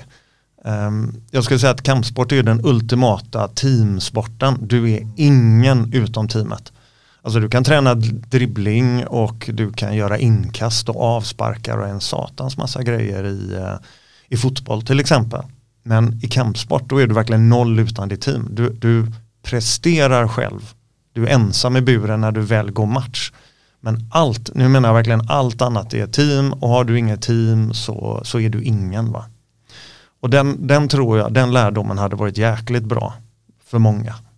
Det är liksom inte en idrott där newbiesarna i laget bär eh, de coola killarnas väskor liksom. Det är inte kampsport. Va?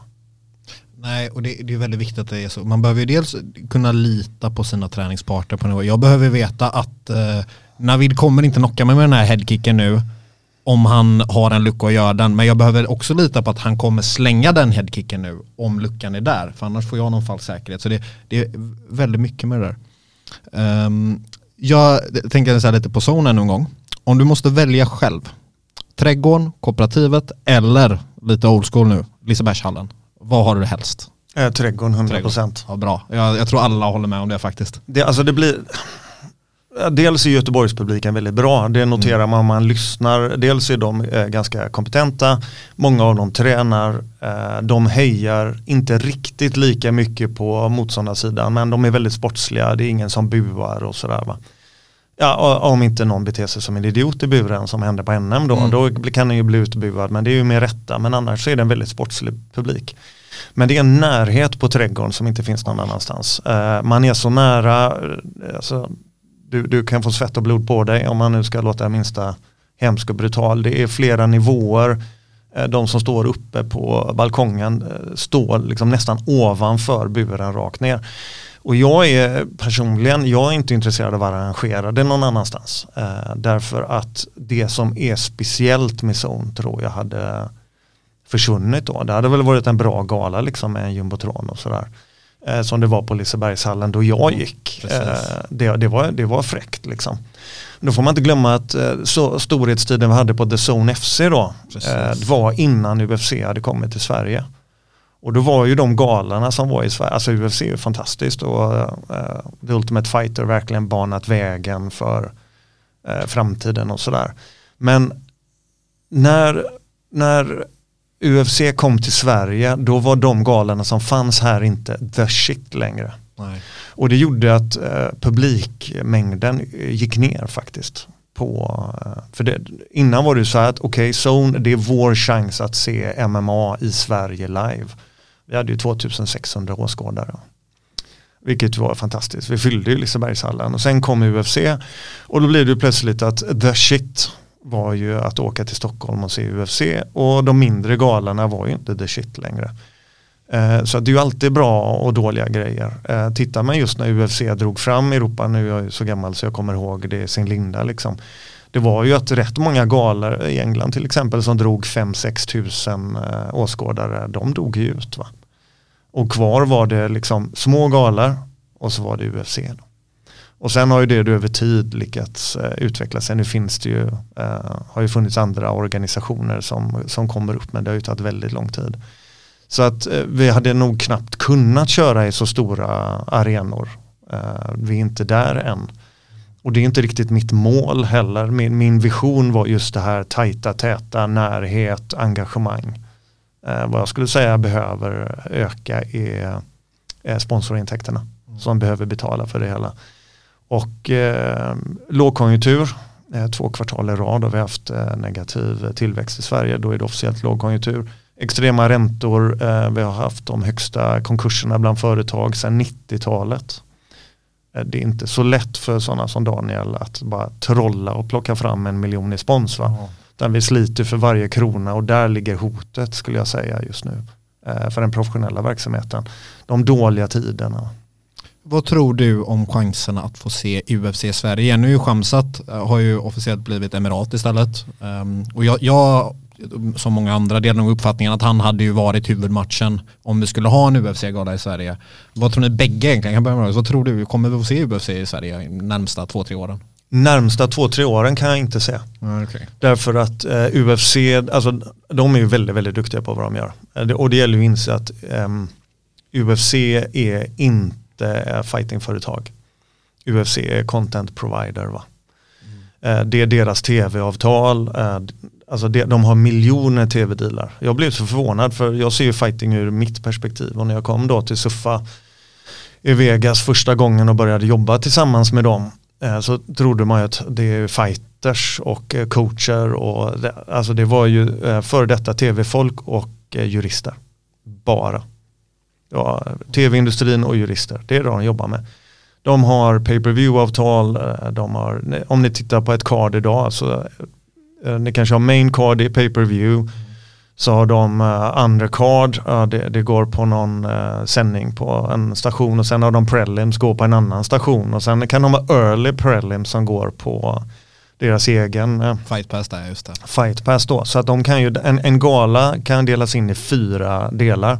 Där den sänds till fyra olika eh, outlets så att säga som sänder. Va? Så att, och de har ett litet tight crew som gör själva fight-produktionen. Men det är en jätteindustri kring allt det andra som, eh, som sysselsätter mycket mer människor och mycket mer funderingar. Liksom. Så det, det, är en, en jätteapparat och det är, det, är, det är väldigt intressant. Men de har ju olika strategier och en strategi är att eh, de kör inte ett land om de inte har ett stort main event som 100% drar folk. Och det handlar inte bara om att eh, de vill sälja biljetter, för självklart vill de ju sälja slut, va? det är ju trevliga extra pengar. Men du måste ha en fullsatt arena. Hur skulle UFC se ut på tv med, med en tom lokal? Ja, nej, det, det är ingen bra reklam för sporten. Det, det händer inte va. Så att eh, jag, jag tror att Kamsat var, alltså, när han fortfarande var svensk, då började de titta på att arrangera i eh, Sverige. Eh, vi fick lite lätta förfrågningar om eh, det är ju så att gamla Fight Center IF är ju som har officiellt har arrangerat alla UFC i Sverige. Det. Det är, ju alla, det är ju alltid en svensk förening som står för sanktionen. Va? Så att det är Andreas Julin som är Alltså vi har inte hunnit utse honom än men han är den vdn för zon och det är han som är tävlingsledaren på plats. Han har varit tävlingsledare för varje UFC i Sverige. Och det är ju lite så här spännande kuriosa att vårt system fungerar så. Eh, Så att vi har ju fått förfrågningar då. Men när, när Kamsat eh, flyttade, ja, då finns det plötsligt ingen svensk. Och vem är det som ska fylla, fylla Globen? Eller Tele2 Arena? Vem, vem ska det vara? Så jag tror att det kan nog ta en två, tre år innan vi får upp en ny fixstjärna och har vi riktig otur för att man ska ju flytta matchen också. Så kan det ta fem år. Och det är ingen som är riktigt i närheten nu alls. Det är väl mer att vi har folk som är på gång in i UFC. Um, det läget vi är just nu. Vi har Ja. några som är kvar. Eh, jag såg att Tamer-bröderna är kvar i USAdas testpool, även om jag inte sett dem tävla på år och dagar. Mm. Eh, men de är kvar i poolen som man vet. Men det är en bit kvar att gå. Jag, eh, jag, eh, jag tror på det du säger August, att det kommer, det kommer ta antingen tid att eh, det ska komma en, en svensk stjärna som man kan argumentera för en gala här i Sverige. Eh, eller att det ska komma några nya. Alltså vi har ju ganska, vi börjar ju få ganska många eh, framgångsrika proffs nu som är ganska unga. Som eh, har väldigt, väldigt ljus framtid också. Eh, lite runt om i Sverige.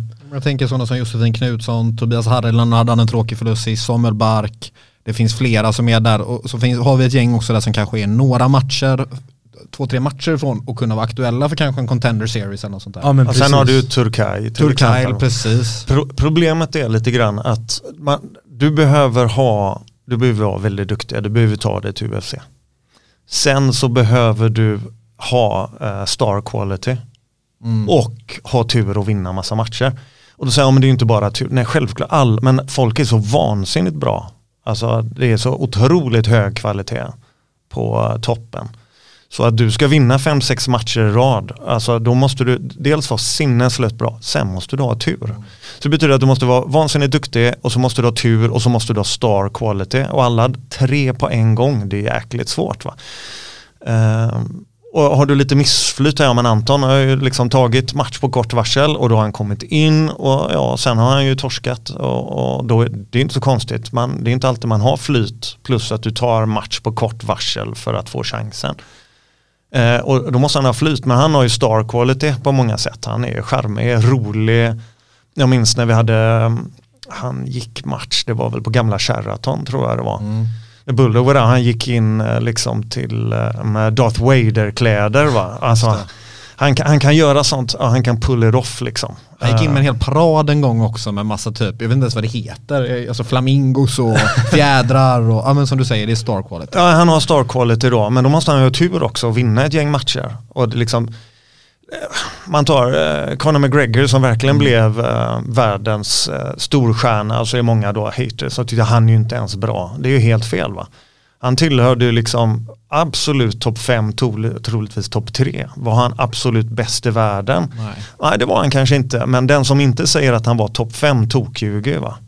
Men han var ju topp 5, kanske topp 3 och hade flyt och hade star quality. Det var ett helhetspaket. Ja, men alltså det är det jag menar. Du måste vara bra, du måste ha tur eller flyt och du måste ha star quality och du måste ha alla tre. Alexander Gustafsson hade ju alla tre. Eh, och uh, Anton Turkahit tills han är skitbra, han har inte riktigt haft flyt och så har han star quality, han har två. Conor McGregor hade ju alla tre med råge va? Jo men liksom hade Conor mött en Islam Makachev eller en Khabib tidigare i karriären, vad hade hänt då? Hade vi haft den här hysterin som var? Hade han knockat Aldo på 12 sekunder? Kanske inte.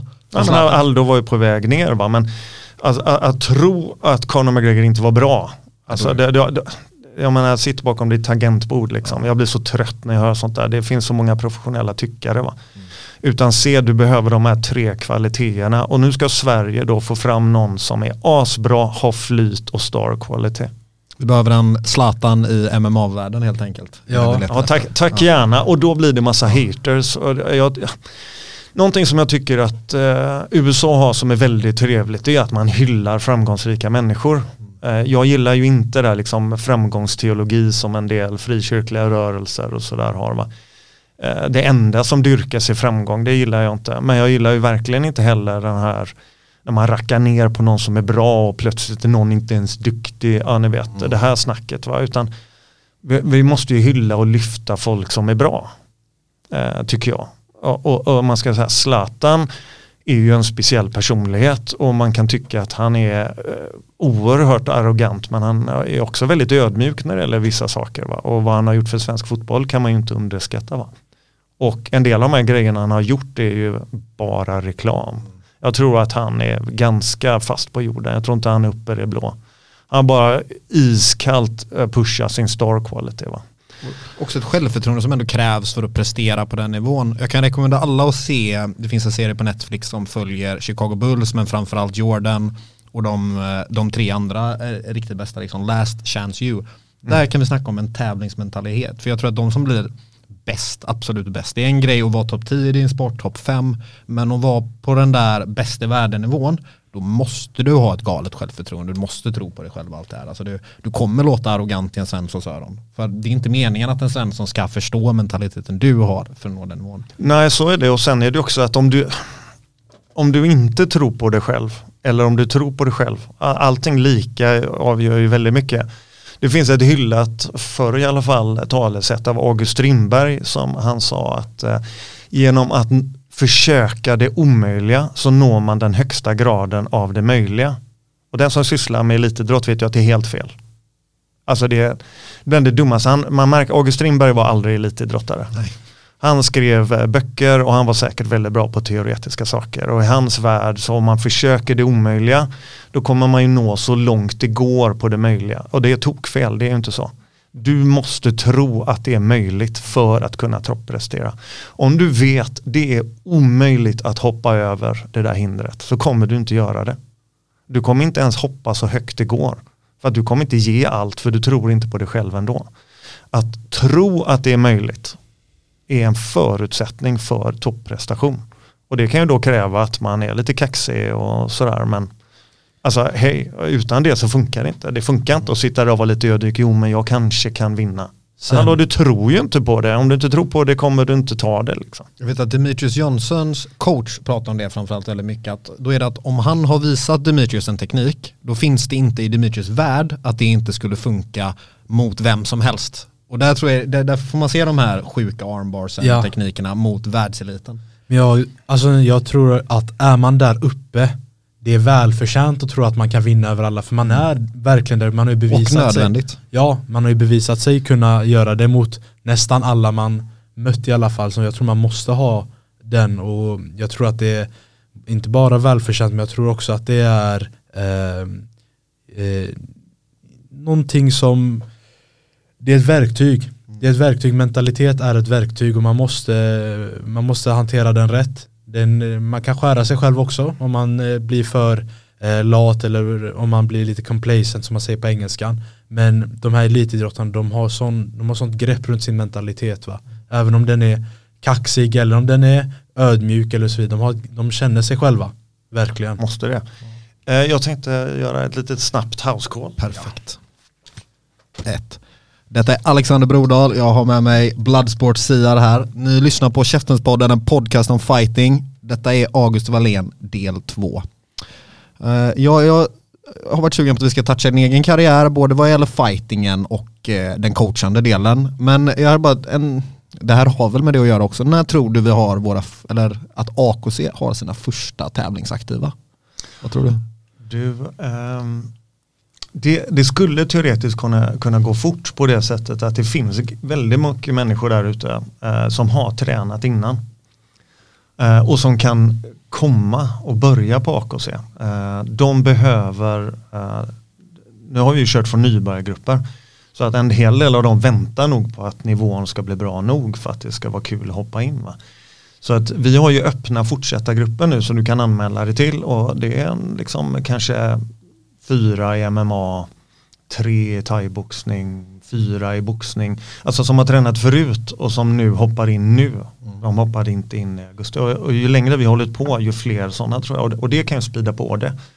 I, I bästa fall kanske om ett år. Ehm, ja, tittar vi på Westside och sånt, submissionbrottning. Alltså då skulle det till och med kunna komma om ett halvår då. Ja det kan lätt hända skulle jag kunna säga. Det, det kan hända, men pratar vi fullkontaktsfighting, ja, det- i bästa fall ett år. Va?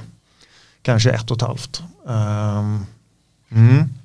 Okej. Och eh, jag tänker, jag tycker i alla fall att man ser ju väldigt, väldigt tydligt att det är den här fighter, alltså, gladljusstrukturen, att det, det finns ett recept. Det är ett recept och nu väntar man bara på att liksom grupperna ska följa det här receptet och fylls ju på av sig självt termin för termin av fler som eh, börjar i fighting och det växer ju hela tiden. Att tills de som kanske är i nybörjarna nu, tills att de har följt den här blueprinten upp till att de är på den nivån att de kan tävla och eh, eh, det är ju bara en tidsfråga egentligen. Det är ju väldigt snart och man, som du sagt själv, det har varit väldigt, väldigt fullt eh, bara på så kort tid. Och eh, Ja, vi drog in 320 medlemmar på en terminstart. Va? första terminstarten var det? Från 0, 3, 0 till 320 på 3-4 veckor. Vilket, ju- vilket ju är helt fantastiskt. Ja, Så- ja. Men sen är det ju liksom, tittar vi på Fight Center så kanske hälften av alla nybörjare slutar. Och det beror ju på att de testar och ser om det är kul. De kanske tyckte det var kul men de väljer att lägga tiden på något annat. Det passade inte dem etc. Eh, ungefär hälften av alla nybörjare slutar då. Eh, jag skulle säga på både Gbg, Mac och AKC skulle jag säga att den siffran blir nog mindre. Och i synnerhet på AKC och det är ju tråkigt. Men det beror bland annat på att det finns inte så mycket att göra. Det är klart att du kan sluta, men vad ska du börja med då? Det, det, det, är liksom, det, är, det, det är kaos där ute. Eh, vi, vi är fantastiskt uh, tråkigt, fantastiskt illa. Men det gör ju att fler tror jag kommer fortsätta jämfört med här inne i stan där det finns eh, jättemycket konkurrens. Det finns, du kan syssla med vad som helst här inne.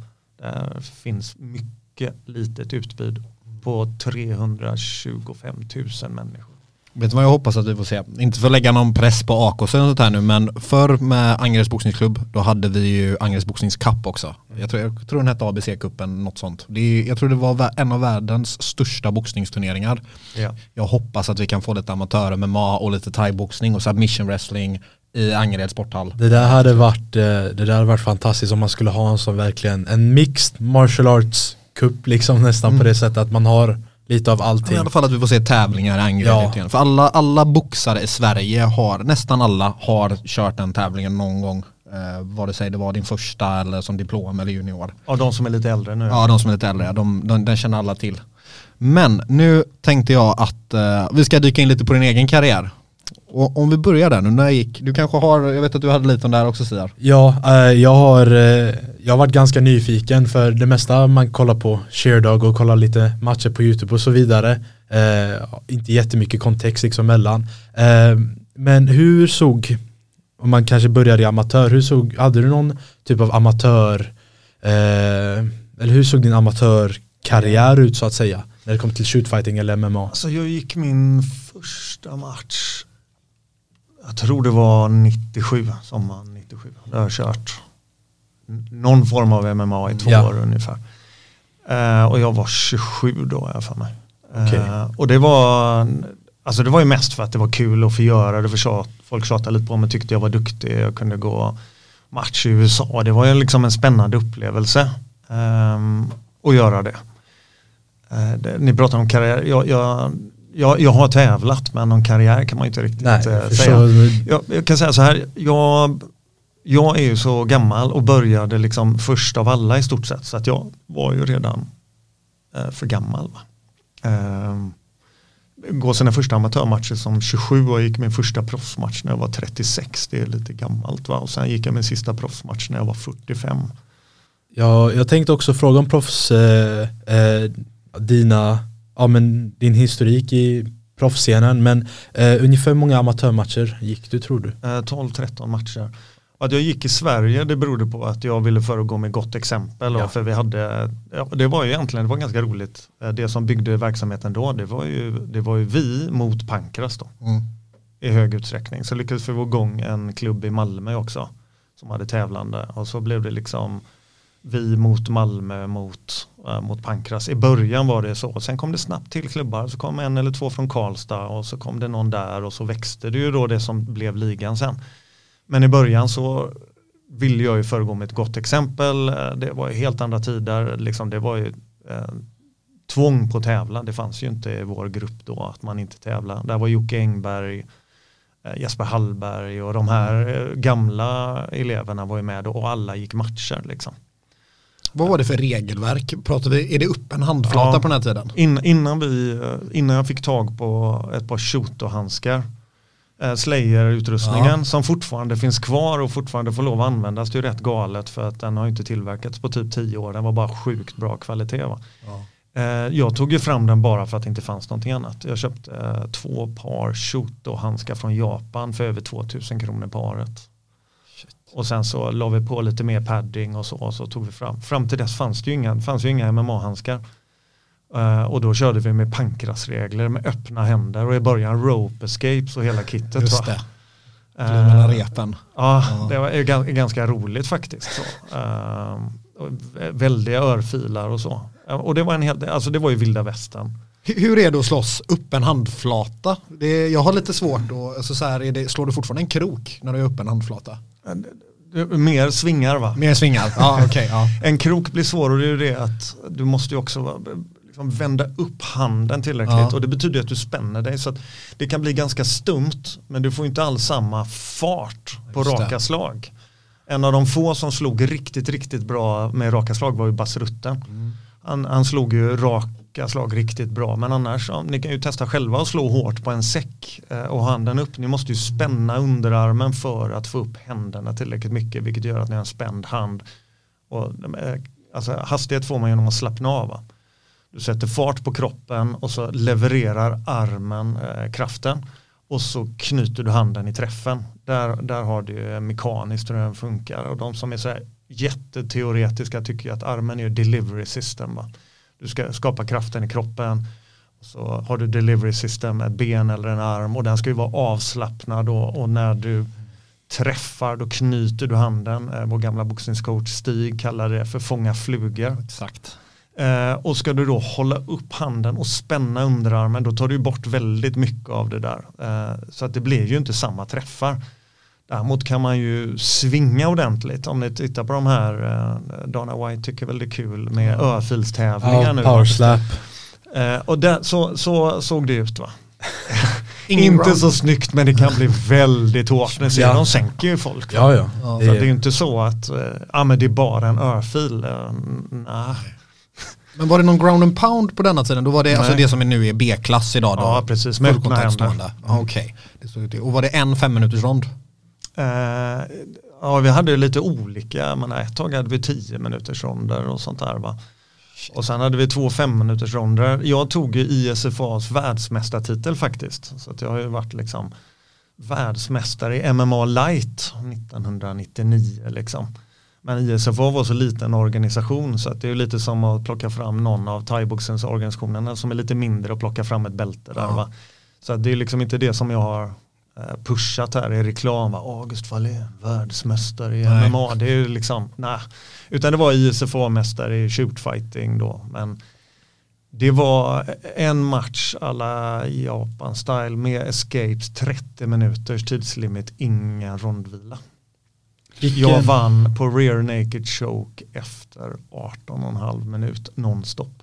Eh, jag kommer kroka mig på det där lite med stryp men precis innan det så ska jag också fråga vilken typ utav rondfördelning du gillar bäst. Ja, vad föredrar du? Gillar du det här att det är en 30 minuter eller vill du ha de här tre minuters ronderna, fem år? Alltså, jag är ju pragmatiker va. Um, tittar vi på min egen stil bäst. eh, då hade ju ehm, få regler och lång tid. Ja. Jag är strateg, eh, tekniker. Ge mig en rygg så ska jag nog strypa ut dig. eh, det. Men eh, hur kul är det att titta på? Alltså, det, va- det, det, vi behöver ha åskådarsport. Va? Eh, Det är så till och med thailändarna tycker inte längre så mycket om fem gånger tre minuter med två minuters rondvila för att det är tråkigt och tv-publiken stänger av. va. Och like it or not, vi behöver ha eh, tv-publiken. Vi behöver att de tittar, vi behöver ha den. Så att, och därför kör vi till exempel tre gånger tre minuter A-klass thaiboxning med en minuts vila. För det är mest action. Va? Jag hade kunnat tänka mig att köra fem gånger tre minuter också om det var en minuts rondvila. Men nu är den två matcherna tar i vinnerlig tid. Va? Så att jag, jag tycker om tre gånger fem. Det är en bra idrottsformat, det är spännande för publiken och sådär. Va? Ehm, ska vi ha fram det ultimata, alltså om man säger vem är bäst, är det klart du ska ha så få regler som möjligt. Du ska ju inte döma upp, det är ju ditt jobb att komma upp. Kan jag tänka om ni hade haft Colosseum med Rom liksom. och så har lejonet det ovanpå gladiatorn va. Och så säger man stopp, stopp, stopp, drar du bort lejonet eller hur ställer gladiatorn upp liksom för lejonet avslutade inte fast nog och så börjar vi om från stående. Då hade ju liksom hela Colosseum tittat på det som du var en idiot i. Så, här så att i riktig fight ska du ha så lite regler som möjligt och också så få begränsningar som möjligt. Och för mig om ni tittar på min stil, eh, metodisk, eh, basic, eh, ehm, hur ska man säga, old school BJJ med slag på backen liksom. Lyckas överbrygga avståndet, ta ner honom, mal ner honom, gärna grinda mot buren tills han blir trött, eh, jobba position till position, ganska tråkigt, låt honom göra misstag, ta ryggen, strypa ut honom. Det är ju min stil och det är, den är inte ultimat för tre gånger fem minuter. Men eh, vi har en idrott och vi har en tv-publik, like it or not. Precis som du är inne på där, jag, jag vet inte hur många ronder jag både rullat och kört stående med det, men om det är några ord så är det ju strateg, struktur och jag skulle kalla det effektivitet och då menar jag kanske vilken teknik man väljer att lägga tid på. Och jag tror lite det är det du vill komma in på där och det gäller väl framförallt eh, proffskarriären. Ja. Vi har en ganska imponerande statistik där på avslutet. Ja, det var 88% strangulation rate när jag kollade på Sherdog senaste gången jag kollade på den. Eh, och det är skit, jag tänker skitläskigt, man ska sätta sig upp mot en person som bara, ah, men det är 88% chans att han stryper dig någon gång under matchen liksom. Eh, och eh, du och jag har inte rullat på det sättet med kurserna som du har haft i grappling och i eh, brottning och stående. Alla, alla kurser egentligen. Men jag tänker, det är kanske det som kom till med den lite mer för mig på eh, grapplingkursen var att det är sånt system. Innan har jag kanske tänkt på vissa positioner som enstaka eller så här eh, separata liksom. Men det har ju verkligen varit game att, ta, kom, att man tar sig från en submission genom kanske tio olika positioner, kommer tillbaks där igen. Och då har man full kontroll utav överkroppen i alla dens möjliga positioner liksom. Ja, jag är mycket för system, jag har alltid varit så. Vad ska jag säga när vi pratar om min karriär, eh, min eh, karriär som instruktör, men eh, karriär som coach, så är ju all annan skit som har kommit i vägen. Alltså jag har ju startat tävlingar och startat förbund och stoppat förbud och suttit som ordförande i Budeförbundet. Jag satt i Budeförbundets styrelse i 16 år tror jag innan dess. Jag startat internationella förbundet och det, det är så himla mycket grejer så att jag har ju aldrig varit den bästa coachen jag kan vara. Därför att jag har alltid gjort så tusen många andra grejer under tiden. Jag har inte varit den bästa instruktören. Jag har inte varit den bästa fighten. Därför att det är, just det, någonting måste göras och så tittar man, nej men det är ju jag som står här, ja men då får jag väl göra det. Och det har ju kommit till vägen. Så jag har väldigt många duktiga, lojala eh, elever genom åren som jag tror har, känner att de har fått väldigt mycket. Men samtidigt då eh, har jag inte haft tiden att lägga allt, allt, allt på att instruera och coacha eller tävla. Ett tag instruerade jag, coachade, tävlade själv, arrangerade tävlingen, drev centret och satt som MMA-ordförande. Alltihopa samtidigt. Eh, då, då kan man räkna ut att man har två barn och en exfru. Det, det är en del. Så det, det kan man ju räkna ut. Va? Äh, men det, alltså, det är inte möjligt. Nej. Eh, Tittar vi på vår personal på centret, vår Facebookgrupp, så liksom rubriken på den är, man har så här header, va? get shit done. Det är hela det är, bara, det, det är så mycket, bara beta av, beta av och därav kommer det dåliga tålamodet också. Och där har jag fått lära mig hur, jag, jag har ju rest runt och jag har fått tävla i många länder och, och tränat i många olika klubbar och länder här i Sverige också. Och där fick ju jag lära mig lite hur, hur bortskämd man har varit med dig som coach. För jag, jag hade ju dig som huvudcoach i många år i, i progruppen. Och den strukturen och effektiviteten på passen har jag aldrig stött på någon annanstans. Så där är jag väldigt glad att det här var det jag fick introduceras till och också fått vara det man för vidare till nästa generation. Eh, och där tänkte jag lite då, dels både på coachen och fightandet, men dels nu, nu för tiden så lägger du din största tid på proffsen, citattecken, eller semiproffsen, sådana som Sam, Javad, mig, Renato, det finns många vi kan nämna där. Men dels saknar du mycket att fightas själv och saknar du mycket att instruera pass. Eh, ja, jag saknar, jag ska säga så här att, att gå match, att jag gick proffsmatch, eh, då hade jag ju så otroligt mycket och det var förbund och, så. Men jag konstaterade återigen det alla analyserade. Jag tänkte om jag inte går en proffsmatch kommer jag ångra mig resten av mitt liv. Så jag får gå en proffsmatch. Fuck it, det får gå hur du vill liksom. Jag kan få stryk men då har jag gått den här matchen och gör jag inte det kommer jag ångra mig. Och så gick jag match och så oj så blev det åtta till. Um, och med tyvärr, alltså då under, det blir 10 år, va, 36 till 45. Under 10 år fick jag nio matcher. Ja, det är alldeles för långa mellanrum och så. Och jag, speciellt de fem, från 45 till 50, nej, 45 till 52, så är det någonting jag surar för varje dag. Hade funderingar på om jag kanske skulle göra comeback för att gå en match till. Nu har jag nog eh, lagt det på hyllan och inte för att jag inte vill, jag har nog varit galen nog att kunna göra det. Det tror jag med. Men min flickvän hade ju, min sambo hade ju mördat mig själv. Så Ja. att eh, jag slapp ta den risken. Eh, och sen är det inte riktigt, jag är, det, det kan man inte tro alltid, men eh, jag vet inte, du känner mig ju länge, jag är en, en ultimata teamplayer. Man tror inte det för att jag kan köra mitt eget race, jag är en tuff ledare och jag kan säga att nej, jag säger att det ena eller det andra, men jag är en otrolig teamplayer. jag gör alltid det som jag tror är bäst för teamet. Och att jag då med de dåliga förutsättningarna har utan att det ska leda till en framtid. För jag, även om jag skulle gå en match, nu har jag definitivt ingen framtid. Va? Det skulle vara en, en egotripp enbart. Den egotrippen skulle ta 11 veckors, eh, 11 veckors förberedelser där jag skulle missköta allt annat. Jag skulle missköta mina relationer, mitt coachande, mitt instruerande, mina företag, förbundet, mina vänner. Jag skulle missköta allt för en egotripp. Och det finns inte. va. Eh, jag saknar att instruera, eh, men det är sjukt hur länge jag höll på. va. Alltså jag höll två timmar för elitfighters sex dagar i veckan i över ett decennium. Troligtvis längre än det va. Någonstans, alltså fram till pandemin. Eh, den gick genom 2020, 2021 var det väl den gick igenom ordentligt va. Och då tänkte jag att ingen kan tävla eh, killarna och flera jobbade ju heltid med träning och så blev de av med massa skolpass och privatlektioner. Jag tänkte jag är ändå inga som tävlar, jag ger bort alla mina pass och killarna kan tjäna pengar. Det var återigen team där och, och men fram till dess, jag instruerade ju liksom från eh, 95 började jag lära ut MMA och jag höll ju tävlingsgrupperna fram till våren, är det 2020 då eller är det 2021? 2020 är det. Ja, Jag tycker det är så svårt med alla datum Nej, där. eh, Men du, 2020 slog eh, pandemin igenom, Ja. så är det 2020. Så att vi, vi pratar ju alltså om eh, 25 år av att hålla tävlingsgrupper eh, mellan fyra och sex dagar i veckan. Och då var du faktiskt snäll nog att lämna över så att Sam fick hålla thai-passen, jag fick hålla MMA-passen så vi kunde hålla, det var min heltidsinkomst då, fighting och, och instruerande liksom.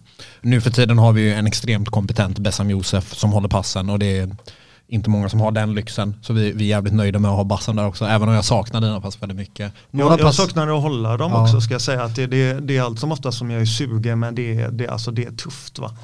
Och det är ändå att, nu tar vi analysen igen, jag är gammal, alltså det är ingen som är så gammal som jag som håller i detta som jag gör fortfarande.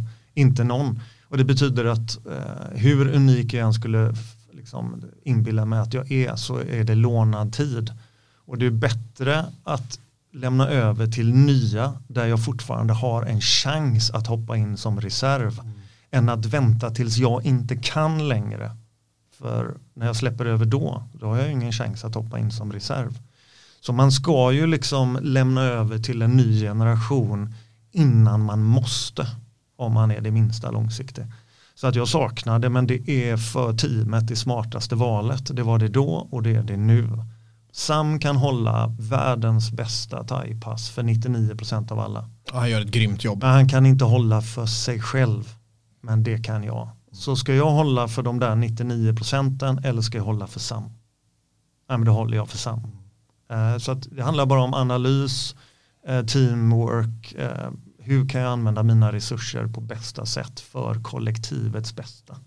Jag, eh, jag tänker eh, när du instruerar kanske lite mer nu än tidigare, för tidigare så finns inte, eh, internet var inte lika spritt och det fanns inte lika många som delar med sig på det sättet. Men om man ska kolla eh, kanske nu då, hur, hur ser ditt tillvägagångssätt ut? Vad tar du inspiration ifrån? Kollar du på fighter och analyserar? Kollar du på eh, vissa har, säljer DVD? kanske. Ja, vissa har lite DVDs eller liknande som man släpper ut kanske på YouTube eller andra plattformar liksom där de har instruction och så vidare. Vad tar du inspiration ifrån nu? Alltså jag, jag ska säga dels eh, förr i tiden eh, så tittade jag på varandra UFC. Eh, det är svårt att hinna det nu och jag har inte riktigt intresset på samma sätt. Jag skulle säga en av de viktiga inspirationerna är att se våra fighters när de går proffsmatcher. För då ser man vad torskar vi på. Eh, det, den här tiden när man letade efter magiska tekniker och så, den är ju long gone va. Eh, Nu är det snarare att folk gömmer sina tekniker i- i skogen för alla träd. Det finns oändligt. Ska du sitta och kolla igenom alla YouTube-klipp för att hitta något nytt som vissa unga killar gör. Jag tror på grunder. Och genom att se våra matcher så ser vi var eh, duger inte grunderna och så får vi förbättra det. Och då är det, det är svårt och då måste man hitta metoder så måste man vara långsiktig. Eh, landslaget i taekwondo Ehm, och de var ändå väldigt snabba. De såg att när de ändrade någonting eh, träningsmässigt då tog in nya strategier, nya tekniker så tog det minst sex månader innan man ens såg det i match. Eh, Så jag tror vi måste ha grunder och vi måste vara väldigt, väldigt långsiktiga. Eh, Och jag tror att det gäller att eh, träna väldigt, väldigt mycket. Ehm, många timmar. Och jag ser att ett, ett misstag som många yngre gör som knappt har gått några matcher det är liksom att de letar efter de här magiska teknikerna och specialare till höger och vänster utan att inse att eh, grunder och grinding enormt många timmar så att det sitter i ryggmärgen eh, är de absoluta förutsättningarna. Och de som är på den nivån sen, vi har Renato som exempel. Va? Eh, Han har ju gått sina 40 amatörmatcher, vunnit EM och sådär. Då blir han proffs och då märker vi att ja, Blue är bättre på sin eh, Armin guillotine till exempel. Från överst till halvgard har ju varit något som han har varit väldigt duktig på. Ja men då plockar vi in Arash som är eh, svart bälte. Eh, är vi och fantastiskt bra grappler och specialist och kan det bättre än jag och så lägger vi tid Renato och honom. Jag menar, har du inte ens gått en A-klassmatch och så börjar du muttra om att du ska ha den och den specialtekniken hit och dit. Jag tror man tappar ordningen där. Va? Det, det gäller att få upp strukturen och grunden och veta ordentligt. Kunna allting och gått matcher och förstå för inputen man får då kan man ta till sig. Eh, Det är svårt att ta till sig innan du verkligen har skelettet och så. Så att, ja, det, det där är komplicerade frågor. Va? Ja. Det, det, Men kollar du mycket på, som säger, vi säger, vi ponerar att Renato fightas om sex veckor. Gillar du att kolla på motståndaren? Det är för sent Det är för oftast. sent. Okej, Ja. så det är för sent. Alltså du kan ju göra saker, du kan påverka hans camp, eh, men sånt beror också på vilka resurser du har. Tittar du på världens mest avancerade camps var ju George St. Pierre. Eh, och han körde ju campen själv, alltså hans camp kostar miljoner va. Så han flög in eh, två, tre thailändare som kunde hålla mitsar, som var duktig på sparring stående, som hade rätt stil. Eh, han flög in sparringpartners som slogs och kunde slåss som hans motståndare skulle göra. Han eh, hade kock, eh, heltidmassör, fysioterapeut och allting och han hade väl camps på en 11 veckor tror jag. Och så satte han sig i ett hus med ett specialplockat team eh, som kunde göra det. Jag menar, du ska gå en match om sex veckor. Du har ditt team här uppe liksom. Vad kan vi göra? Man kan säga att det här är en kicker. Då kan man be alla sparka så mycket som möjligt. Men vi har ju inte resurser att flyga in någon som gör de här sparkarna som han gör och slåss som han gör. Som proffsen kanske har.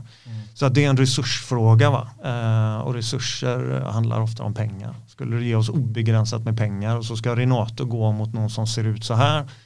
Och så gör ju många proffs idag. Kollar du, de flyger in folk och ger dem betalt, upcomers som rör sig på ett visst sätt och slåss på ett visst sätt. Så flyger man in tre sådana från sitt camp.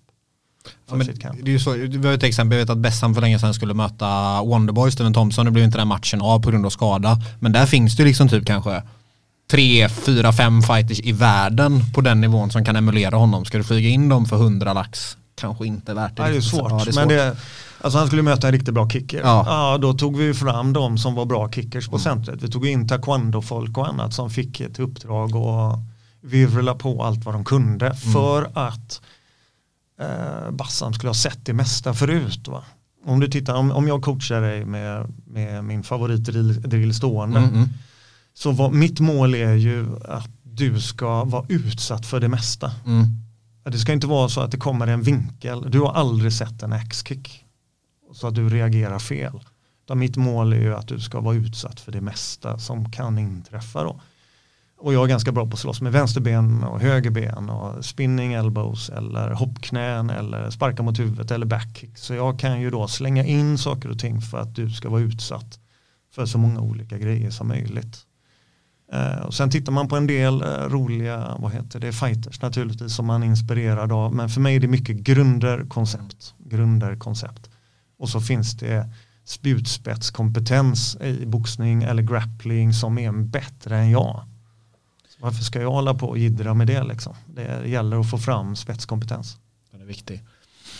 Men hur, hur är det så här, om vi backar, hade du några fighters som inspirerade dig mycket själv i din egen karriär eller som, som du gillade att kolla på? Kanske inte nödvändigtvis att du, jag vill slåss som den här, kan vara så också, men ha- hade du några sådana som du älskade att kolla på? Både nu och back in the days, någon speciell fighter? Alltså, jag, jag, jag måste säga att dels blir man naturligtvis när man började så blir man ju inspirerad av eh, vad heter det eh, Hoyce Gracie Ja. för, förstås för vad han lyckades uppnå. Han, det intressanta var ju att han såg så tanig ut liksom och kunde strypa ut de här stora monstren var man insåg att det finns något mer där bakom. Sen hade man ju de här jättefysade killarna som Ken Shamrock och Frank Shamrock och de här för att de var sådana atleter som var väldigt breda i sin kompetens. Eh, Hickson Gracie var ju eh, legend. Han stod väl på min lista, vad är din drömmotståndare? Och inte för, liksom för att jag ska slå honom utan för, för jag hade väl eh, 99% fått stryk. Alla kan vinna en dag, så är det då, men man hade ju största sannolikhet fått stryk. Men att få möta en legend är ju respekt. Va? På det sättet jag är lite den gamla skolan. Alltså jag är en budo-utövare. Jag är liksom inte fighter. Jag hade inte kunnat vara Conor McGregor. För jag är skolad i liksom old school. Va? Eh, Det är inte den som hade varit min fräckaste seger jag vill möta utan den som hade varit störst ära att möta. Sen var jag självklart intresserad av eh, George St. Pierre och hur han la upp det liksom vetenskapligt. Eh, jag tyckte att när Holyfield slog Tyson tyckte jag det var den första riktigt stora konstruerade vinsten. Därför att de gjorde en riktigt, riktigt bra analys av Mike Tyson och såg han knockar bara på halvdistans. Han hade sina överjävliga overhands och svepande långa uppercuts och sånt va. Ingenting på riktigt nära håll och ingenting på långdistans. Och så tränade man Holyfield att bara köra raka slag och kunde han inte hålla distansen så clinchade han. Det var ju därför Mike Tyson blev så frustrerad så han bet av honom örat om ni minns det. För han blev så tokig för han kunde liksom, han fick inte sin grej. Och det ska jag säga, den matchen inspirerade mig oerhört mycket.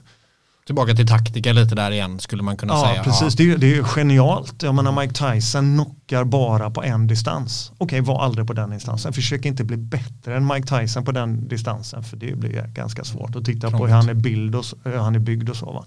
Det är ju nästan omöjligt. Nej, men ge honom aldrig den distansen. Långa, raka, dansa, dansa kan du inte gå in och clincha tills han blir galen. Va?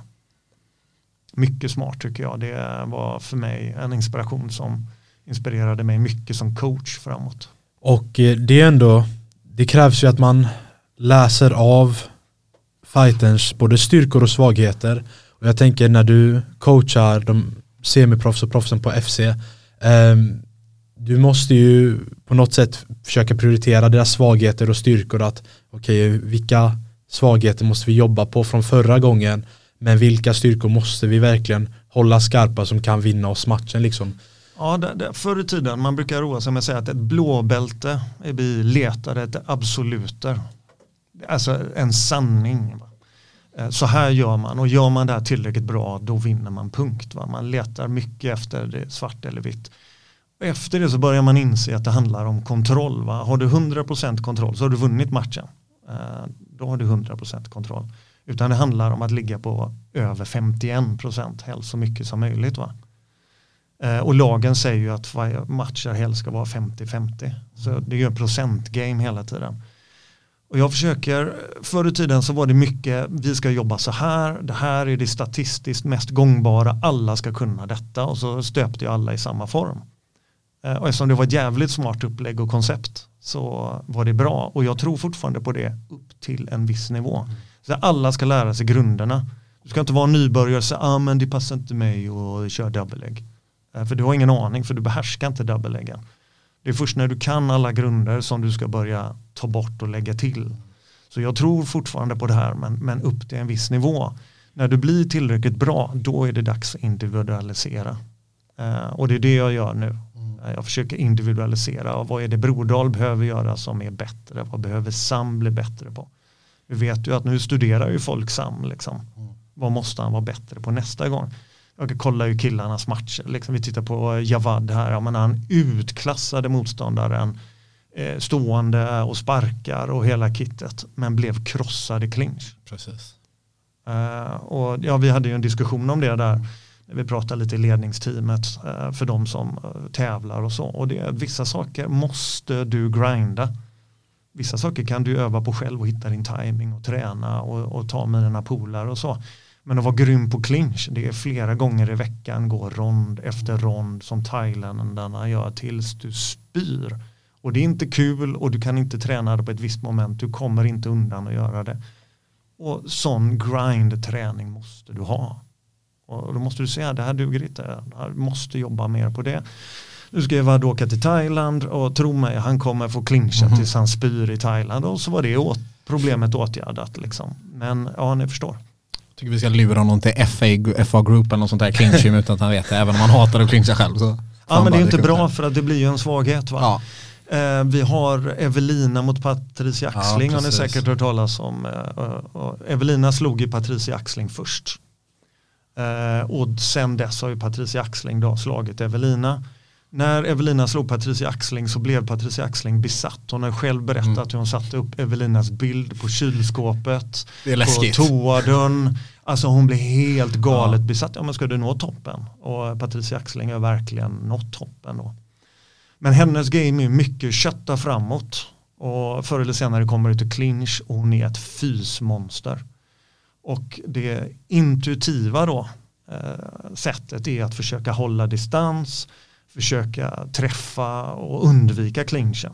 Det är det intuitiva, det du tror. Det är helt fel. Det är det Evelina ofta har gjort. Det är helt fel.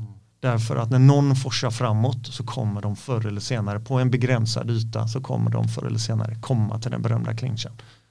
Vad eh, Eve skulle ha gjort är att förstås köra sådana långa bra raka tekniker men när det blev för nära ta clinchen själv först.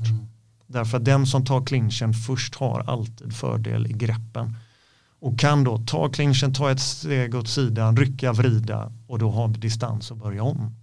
Och det betyder att om du vill undvika clinch, och det är då konter, kontraintuitivt, så ibland måste du ta clinchen först.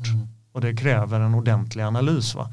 Väldigt ofta i fighting, det du inte vill och det du vill undvika, så i det här fallet, jag tycker inte om clinch, och försöker undvika clinchen, då får, när det väl blir clinch så kommer motståndaren alltid vara etta. Den som etta har som fördel, så kan man inte slåss. Va? Där man måste då fundera på vad hatar jag, bli bra på det. Ta initiativ till det, styr det till det du vill. Då kommer vi tillbaka till vad folk ska träna på. Man ska träna på det som man är absolut sämst på.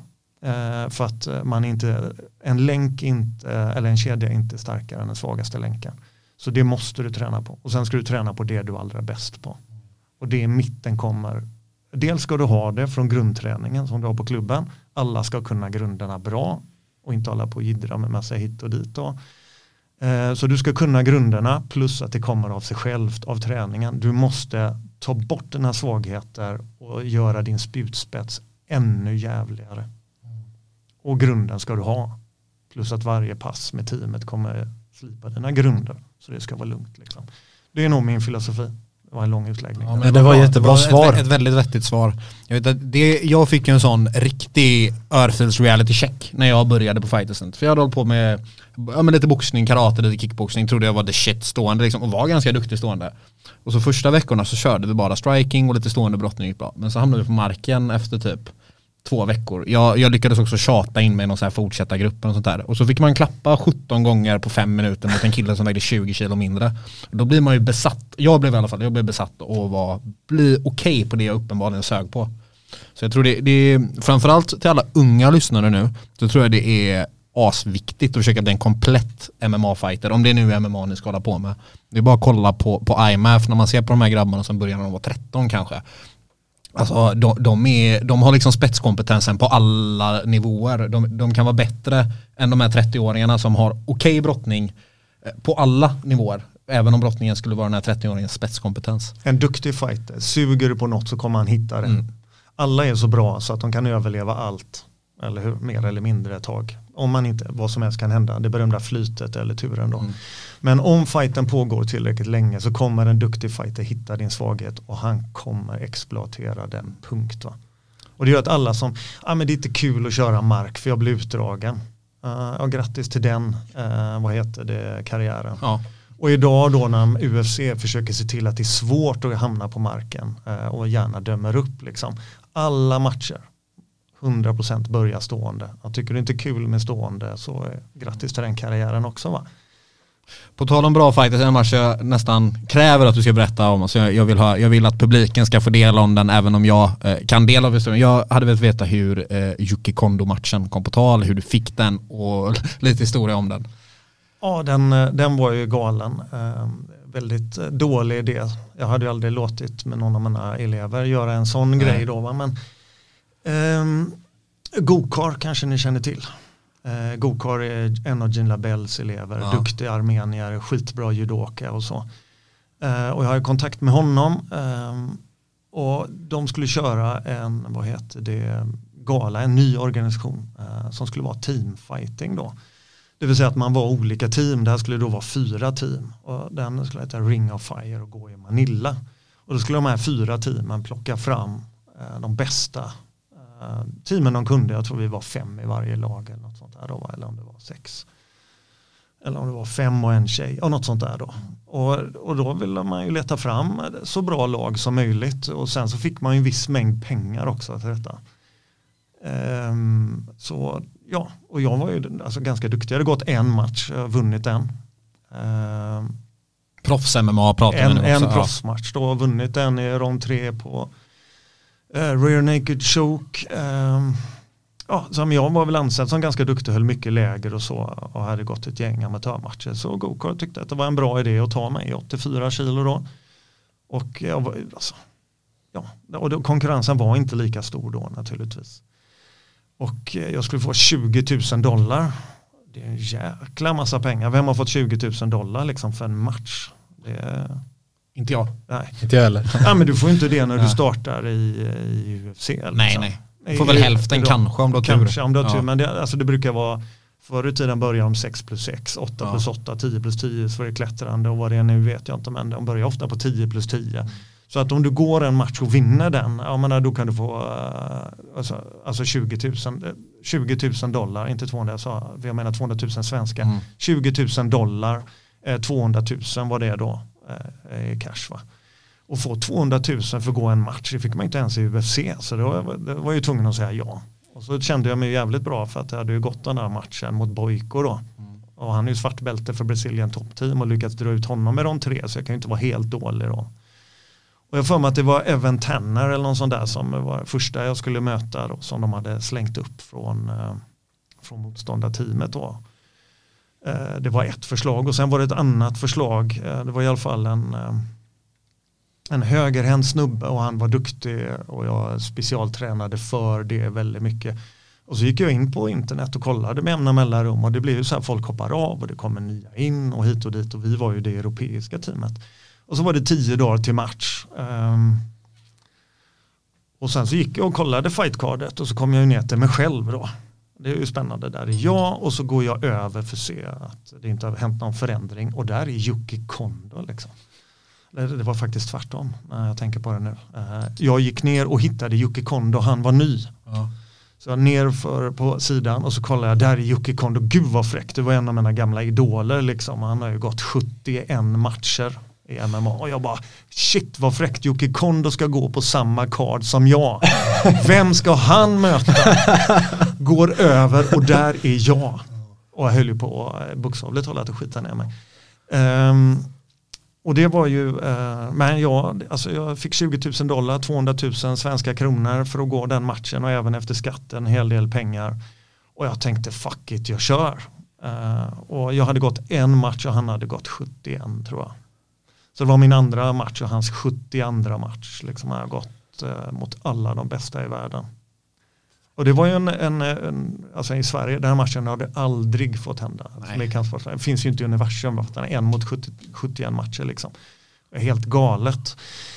Ehm, den, men den lärde mig väldigt, väldigt mycket för otroligt mycket stryk. Eh, jag var helt sönderslagen. Uh, jag kunde inte se alls på ena ögat. Uh, uppsvullen, hjärnskakning.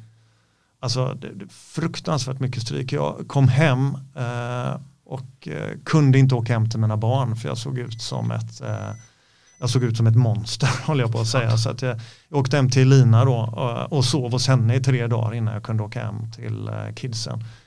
Och då, eh, de, de, tre dagarna hos henne minns jag knappt.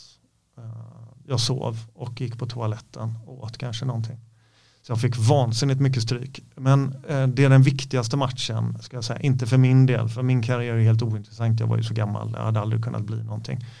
Utan för det första så vann jag en av tre ronder eh, på poäng. Om du kan vinna en av tre ronder, då kan du vinna tre av tre ronder. Men jag trodde inte på mig själv. Jag trodde att det här var omöjligt. Och hade jag verkligen trott på mig själv.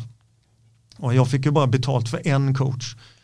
Och jag tog med Martin Jansson som är fantastiskt duktig grappler, svartbälte i BI, eh, väldigt, väldigt duktig, eh, otroligt teknisk. Jag tog med honom, men jag fick bara en coach betald. Och jag tog inte med Elina och det var oerhört dumt för att hon var min mentala coach. Hon var den som kunde sitta när jag gick alla mina andra matcher. Hon var med på alla andra matcher utom den. Jag brukade ha Martin Jansson, Bassam och Elina. Bassan var min träningskompis, vi körde massor ihop. Martin Jansson var otroligt duktig grappler och kunde min stil och kunde liksom eh, coacha mig när jag hade marken då. Och Lina var min mentala coach. Och när jag skulle gå den här matchen så prioriterade jag då den som bäst kunde hjälpa mig tekniskt. Vilket var korkat då. Jag skulle tagit med den mentala coachen. För Elina kunde sitta till exempel på när vi var på eh, Lisebergshallen och man börjar zona ut, ni vet när stressen mm. blir för stor och man zonar ut för men, det mentala stänger av så kan någon sitta så här, här, mm. här och väcka en så att man inte glider ut där utan hur tungt och jobbigt och stressande den är så är man här och nu. Hon var den som hade förmågan att kunna få mig att vara här och nu och jag tror ärligt talat, att om hon hade varit med så hade jag vunnit den matchen för hon hade fått mig att vara här och nu och tro på mig. Och det är inte alls något dåligt om Martin Jonsson som coach, han är en fantastisk coach. Eh, och den tekniskt helt rätta att ta med va? utan det var mitt misstag. Eh, jag skulle inte tagit bort Martin Jansson, jag skulle betalt för Elina själv.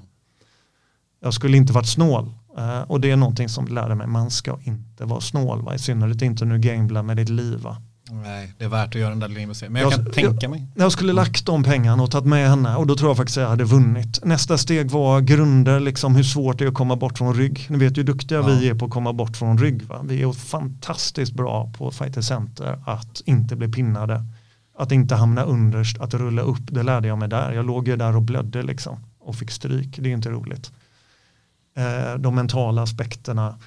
Att inse att bara för att um, Vanderlei Silva fick det att se ganska lätt ut att slå Jocke Kondo så betyder det inte att det för mig är lätt att slå Jocke Kondo för jag är inte Vanderlei Silva. Det låter som en självklarhet men Ja. ibland liksom när man är ung och dum liksom så, så ser man det lite på ett annat sätt va? för man fattar inte. Så att för mig som coach, eh, för mig som instruktör så betydde den matchen allt. För att där kom alla våra brister fram. Hur mycket betyder det mentala? Hur mycket betyder det att tro på sig själv? Hur mycket betyder det att ha med din, eh, ett rätt bra coachteam? Hur mycket betyder det att aldrig vara snål liksom för att spara pengar? Jag menar, ska du gambla och gå fullkontaktsmatch, ja då kanske du ska betala för en extra coach. Även om det är surt för att det kan avgöra din karriär. Var inte dumsnål. Bra visdom, det tror jag många, många, många lyssnare kan tjäna mycket på. Det, det kan nog gälla många aspekter, både i match och utanför träningen. Lägg de där pengarna på kostschemat och på ett riktigt fysupplägg och på riktiga löparskor. Jag vet inte vad det kan vara, men snåla inte på din karriär. Och jag kan tänka mig att denna matchen gjorde mycket, för det är din enda proffsförlust. Alla andra matcher har vi faktiskt vunnit. Och då undrar jag, är det, stämmer fortfarande uttalandet favorit submission på träning, triangel, favorit på match, rear naked? Ja, så Ja, är det skulle jag säga. Alltså, jag, jag gillar triangel. Jag tycker att det är det vackraste låset på många sätt. Va? Eh, det, det, och det, det, kräver ganska mycket att få in det. Jag har sett det två gånger på match. Den sista proffsmatchen var triangel om jag minns Ja. rätt. Och den, den är en intressant grej när jag la handskarna på hyllan. Liksom. Eh, Så den kan vi ju ta en liten diskussion om sen. Eh, Den lärde mig också väldigt mycket, otroligt mycket av den matchen. Och hade turen att vinna den och dra lärdomen. Annars, ofta är det you win or you learn. Och där var det you win and learn. Och så la jag ner eh, i stort sett. Även om jag saknar det som fan.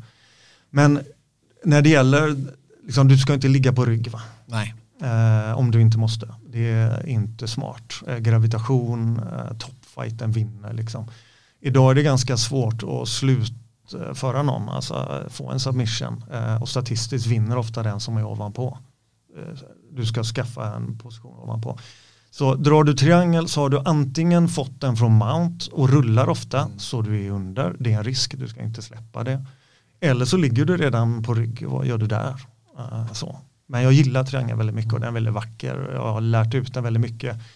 Eh, jag uppskattar Anton Turkay till exempel vann EM med min triangel och då kom han särskilt och sa efteråt ja det där var den triangeln du lärde mig på det passet. Jag tycker att det är eh, jag blir väldigt glad för det för att det är snyggt att ge olika coacher cred för olika saker. Det är ju ingen tvekan om att det är Jocke Engberg som har byggt Anton liksom hela vägen och tagit honom på den här resan men de båda är starka nog att ge cred eh, åt någon som har gett dem någonting. Och där tycker jag också en lärdom man måste ge cred uh, where cred is due. Och det är också någonting man ofta är för stolt för när man är ung va? när man ska prisa folk och ge dem cred. För det kan betyda väldigt mycket att göra att de fortsätter ge. Och vi är beroende i samhället av att folk fortsätter ge faktiskt. Pratar vi riktig match eh, det blöder, du vet du har ont. Det är kanske på gatan, du ska inte eh, lägga det på rygg vare sig från toppläge eller från början. Slå dem, får dem att vända på sig, stryp, stryp ut dem eh, tills du är säker. Antingen är det domaren som stoppar eller så. Och vet du vad, du sa en, eh, en intressant grej, jag ville komma in lite på det, för det är ett fenomen som har dykt upp i, i samhället, i världen, lite mer med sådana här osanktionerade fightingar. Vare sig det har varit, eh, det var en bare knuckle-gala för ett tag sedan, det är osanktionerad boxning och sen har vi fenomenet King of the Streets och and, andra illegala eller osanktionerade eh, matcher. Vad tycker du om det, de fenomenen? Alltså det, det, det finns många olika aspekter. Någonting jag tycker man ska akta sig för eh, speciellt i livet, det är människor som är svartvita. Därför att eh, det, ingenting är svart eller vitt. Va? Och det kan vara allt ifrån dödsstraff till abort eller whatever. Va? Det är inte svart eller vitt. Det, det gäller att fundera på det. Jag tycker att alla frågor är svåra. Dödsstraff till exempel, ja men om någon sitter inne i 50 år, vet ni hur mycket det kostar att ha någon i fängelse i 50 år? Det är liksom 2-3 tusen om dagen uh, i 50 år. Hur mycket cancerforskning hade vi kunnat göra för det? Å andra sidan, de, de sista som avrättades i England, uh, de var oskyldiga. Kom man fram till sedan när DNA-testen kom. Man ska inte vara så snabb på att döda någon utan att kunna göra någon levande till exempel. Um, samma viss, vissa brott, jag menar, eh, vissa typer av, alltså ni vet pedofili, det är klart att man känner att det borde vara dödsstraff. Men samtidigt så finns det de humana aspekterna. Ni- Alltså ni förstår, det, det, det finns väldigt mycket av det. Vi pratar abort, många tycker att det är självklart med abort och tittar man i USA så håller man på att förbjuda igen, vilket jag tycker är Alltså det är medeltida va. Eh, men det är en komplicerad fråga, det är ett liv, jag håller med. Ja, fast ytterst måste det vara kvinnans rätt till sin kropp. Men om någon säger att jag menar, det, det är en lätt fråga, det är klart att ingenting ska vara en lätt fråga som betyder någonting. Det gäller att liksom fundera igenom det.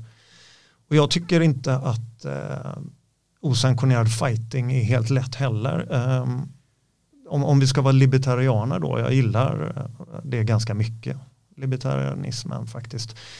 Då är det så här, du och jag har kommit överens om vissa regler och att göra någonting och det är din kropp och min kropp och det är ömsesidigt, det vill säga ett samtycke, då borde vi ju i stort sett få göra vad vi vill. Det kan man ju tycka va. Därför är ju också en sån grej som prostitution är också problematiskt. Jag menar, du måste ha rätt att göra vad du vill och jag har rätt att göra vad, vad jag vill kan man tycka. Ja, så tittar man på mängden kvinnor eh, inom prostitution som har blivit utsatta för sexuella övergrepp. Eh, och det är ju en svindlande summa, då inser man snabbt att det finns inget fint där. Va? Eh, och därför måste man göra någonting åt det. Jag bara säger att det finns massa frågor som man, det gäller att vända och vrida på för att hitta någonting som är rimligt. Jag kan hålla med, för det, så här, jag har, kanske jag, jag kunde nog inte bli med mindre om två människor kommer överens om att de ska, de låser in sig där och slår varandra. Men sen kan jag säga, okej, den ena bryter armen, ska han få statligt finans- finansierad Ja, sjukvård? men det, ja, Ja. precis. Det är, vår, det är våra pengar som betalar hans vård. Och så länge det är våra gemensamma pengar som betalar hans vård, är det verkligen upp till honom då? Nej, jag är inte säker på det. Om de åkte då till eh, en öde ö så- och de fick ingen vård och så sa man nu gör vi vad vi vill, ja men då hade de ju kunnat göra det men de sitter ju då i, i stan här Ja. Eh, och gör det. Och om någon blir skadad och då åker de till Sahlgrenska och så är det våra skattepengar som betalar den där inre blödningen eller hematomet på hjärnan eller någonting då. Det, alltså det, och jag, jag är som sagt, jag är väldigt mycket för li, eh, att, eh, en, en, en, libertarismen men det gäller liksom att fundera på jag tycker att man har det som utgångsläge och sen gör man rimliga begränsningar. Jag tycker till exempel att vi måste ha sjukvård som är fri. Jag tycker vi ska ha fri skolgång. Jag tycker vi ska ha ett försvar, polisväsende, infrastruktur. Men jag tycker att det är ett brott mot folket eh, så fort en skattekrona är bortslösad. Och tittar man på vissa politiker så anser de ju att skatten är snarare en, en självklar rättighet som staten har och den får den spendera som den vill. Men jag anser att du får bara ta någon annans egendom för att använda till ett specifikt gemensamt eh, område då, till exempel försvar eller, eller polis. Och när det gäller de här då som korts och annat då, eh, dels eh, så Alltså, nej, just KOTS så gör det kanske inte det, men det har ju funnits illegala tävlingar som arrangerats under MMA-regler. Och den sen, jag tror de hette senap fight eller något sånt där. Ja men det var hundra år sedan då. Ja. De, eh, det var ju bara en grej i en trädgård och så blev någon faktiskt dömd för det. Men det genomfördes en illegal tävling i ett köpcentrum i Halmstad. Just det. Och den är mycket farligare. Alltså KOTS tror jag att alla inser att det där är underground, det är inte tillåtet. Ingen hade någonsin trott att MMA och KOTS är samma sak. Nej, det är sant. Men när du har ett gäng som sätter upp en, en tävlingsarena i ett köpcentrum och kör en illegal tävling som Svensson som ska gå och handla kan se är risken att de blandar ihop MMA och illegal fighting då, ja den är ju enorm. Så eh, ur ett förbundsperspektiv så är de här som tangerar vad vi håller på med mycket farligare för att där har du ju, de kan ju dö där. och så säger man att det är MMA så blir vi, vad heter det, förbjudna. Om någon dör i kots Eh, så vet alla att det där är, är någonting underground så jag tror inte att det riskar oss på samma sätt.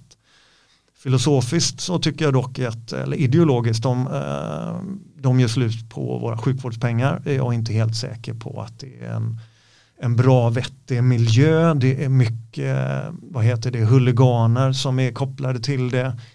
Ehm, vid ett tillfälle när det var en stor gala så höll de ju säkerheten med en kille som gick runt med Kalashnikov. Ehm, vips får det ju en koppling till eh, gängkriminalitet.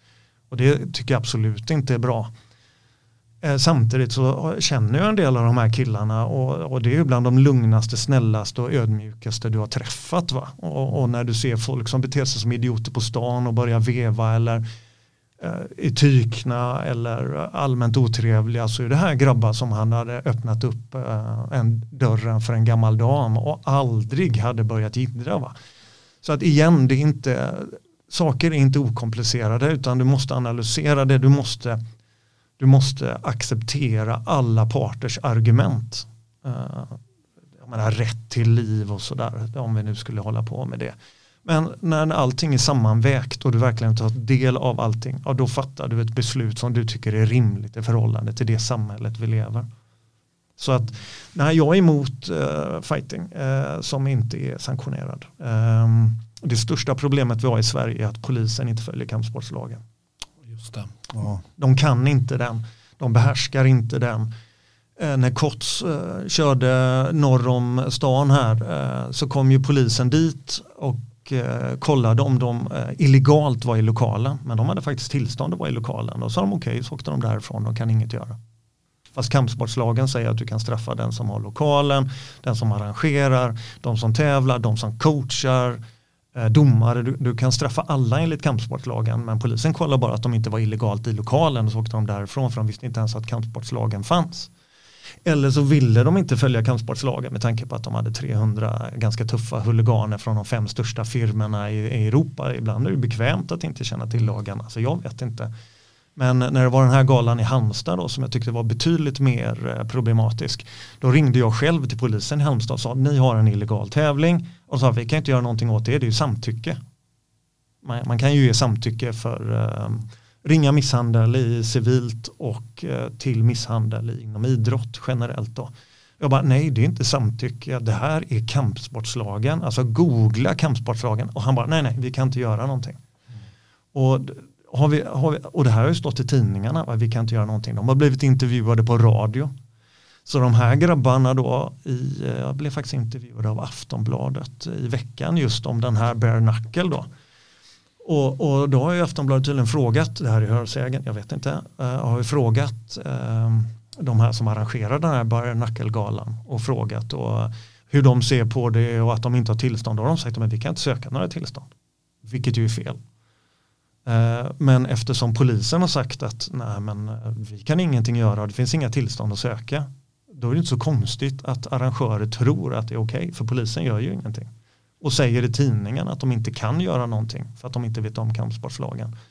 Och då är det ju väldigt svårt att komma åt osanktionerade tävlingar. Då blir det så här att det är väldigt hårda krav på oss som är sanktionerade. Medan de som inte har lust att vara sanktionerade, de kan göra vad fan de vill. Och där har vi ett problem i Sverige. Det är mer hur lagen följs som är problemet. Snarare än galerna på det sättet. Och att man inte, inte hur man använder, mer att man inte använder den då kanske är ett riktigt problem. Att man inte ens vet om att den finns. Och det, där är någonting, det är ju Rikspolisstyrelsen borde ju ta i med hårdhandskarna. eh, För vi har ju en nationell polismyndighet nu för tiden, den är ju inte utspridd. Eh, Och så borde de ju köra en utbildning som alla poliser var tvingade att gå. Det här gäller, så här ser det ut, så här funkar det. Och det är inte, alltså poliser överlag har ingen aning om att lagen än finns. Vad ska man då ha en lag för? Ja, det är problematiskt. Det, är, och det var ett bra svar tycker jag. För det, jag hade ju faktiskt eh, skaparen av dokumentären King of the Streets, Viktor Palm här, eh, över länk för några veckor sedan. Och den, den dokumentären kan jag rekommendera alla som har möjlighet att se i alla fall, för jag tror den kommer belysa mycket grejer man inte tänker på. Jag säger inte att jag är för det eller emot det för den delen, men eh, jag skulle verkligen kolla in den för att få, en inblick i en, samhälls, en del av samhället som man inte har en jävla aning om egentligen. Ja. En, ganska, en ganska stor bit och jag blev, vad heter det, intervjuad inför den eh, dokumentären också. Får vi se om det kommer med eller vi Ja. gör en ny intervju. Men då tog jag upp just de här grejerna då.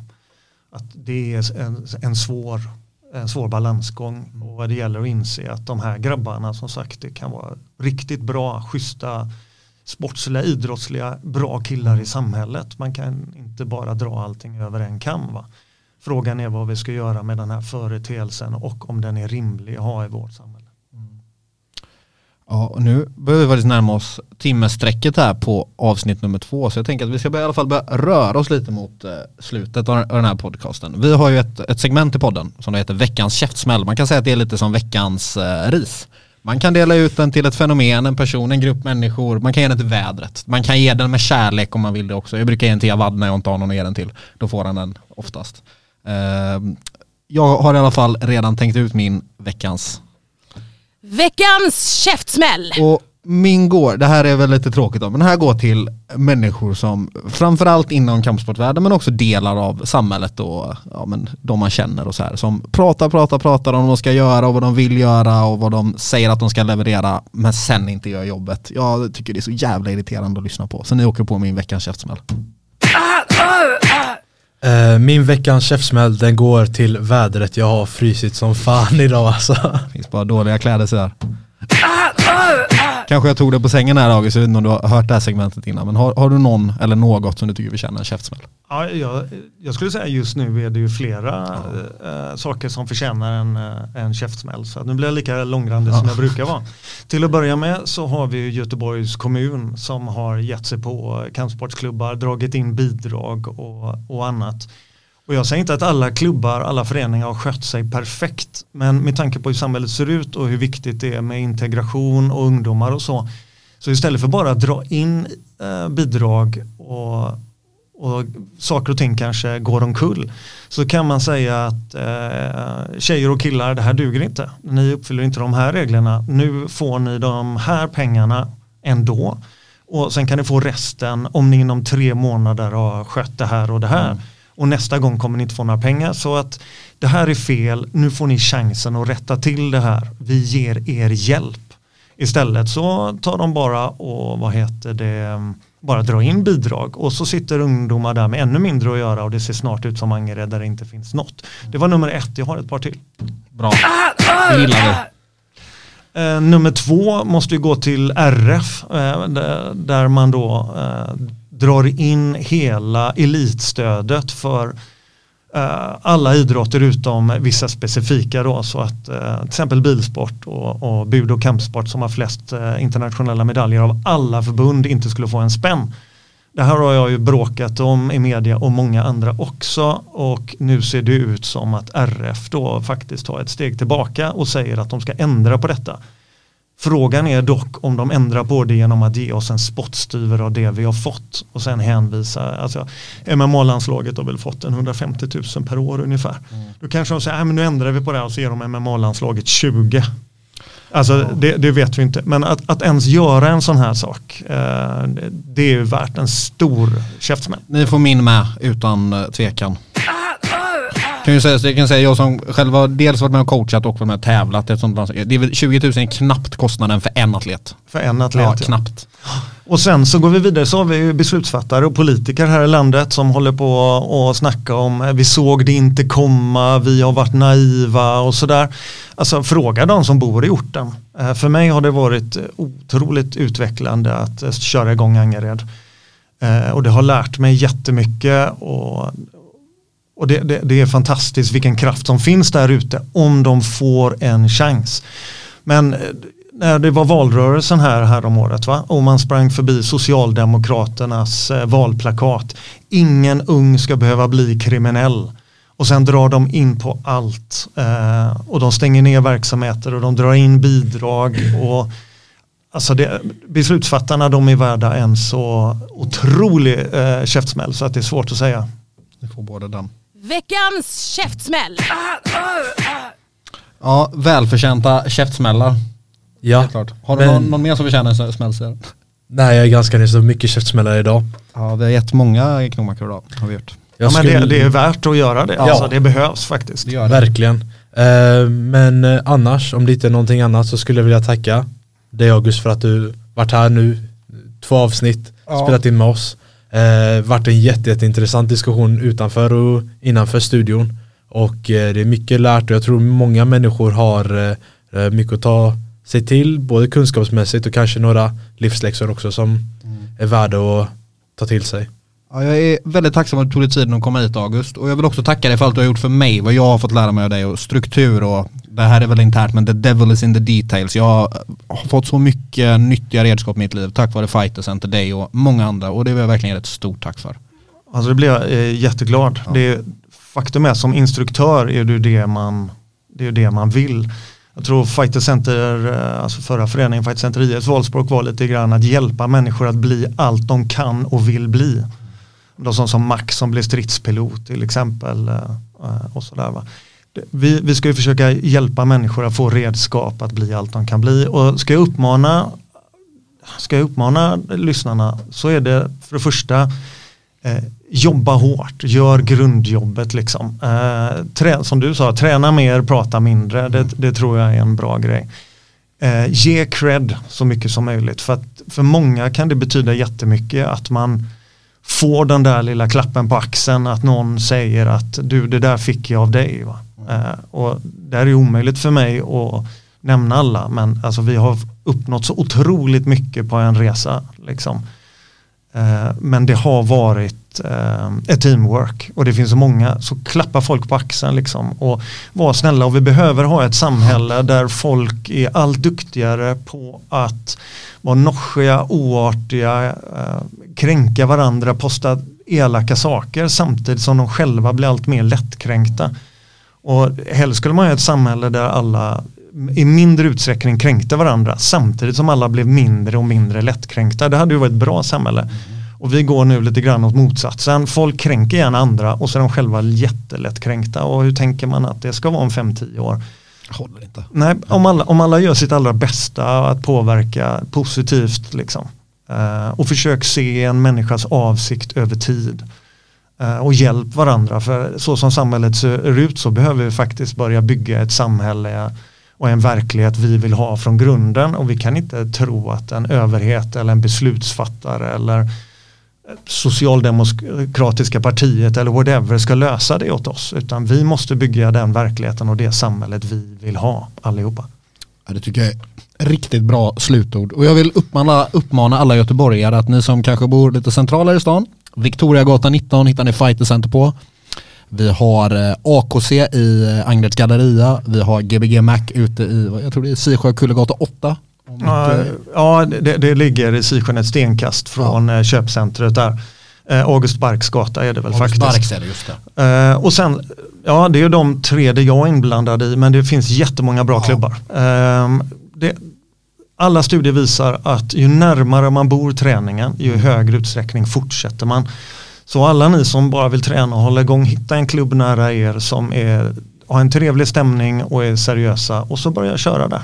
Helt rätt. Och så tycker jag inte ni får missa Zone Pro League i februari igen om jag... Nej, 27 april tror 27 jag. april så sent, varför fick jag februari? Vet? Ja, ja, men Det missa inte önsketänkande. Önsketänkande, jag vill ha det tidigt. Men du August, än en gång, stort tack för att du varit här. Jag hoppas att vi får ta dig tillbaka här någon gång igen och ha en eh, grym dag alla gäster. Det här var Käftsmällspodden, en podcast om fighting.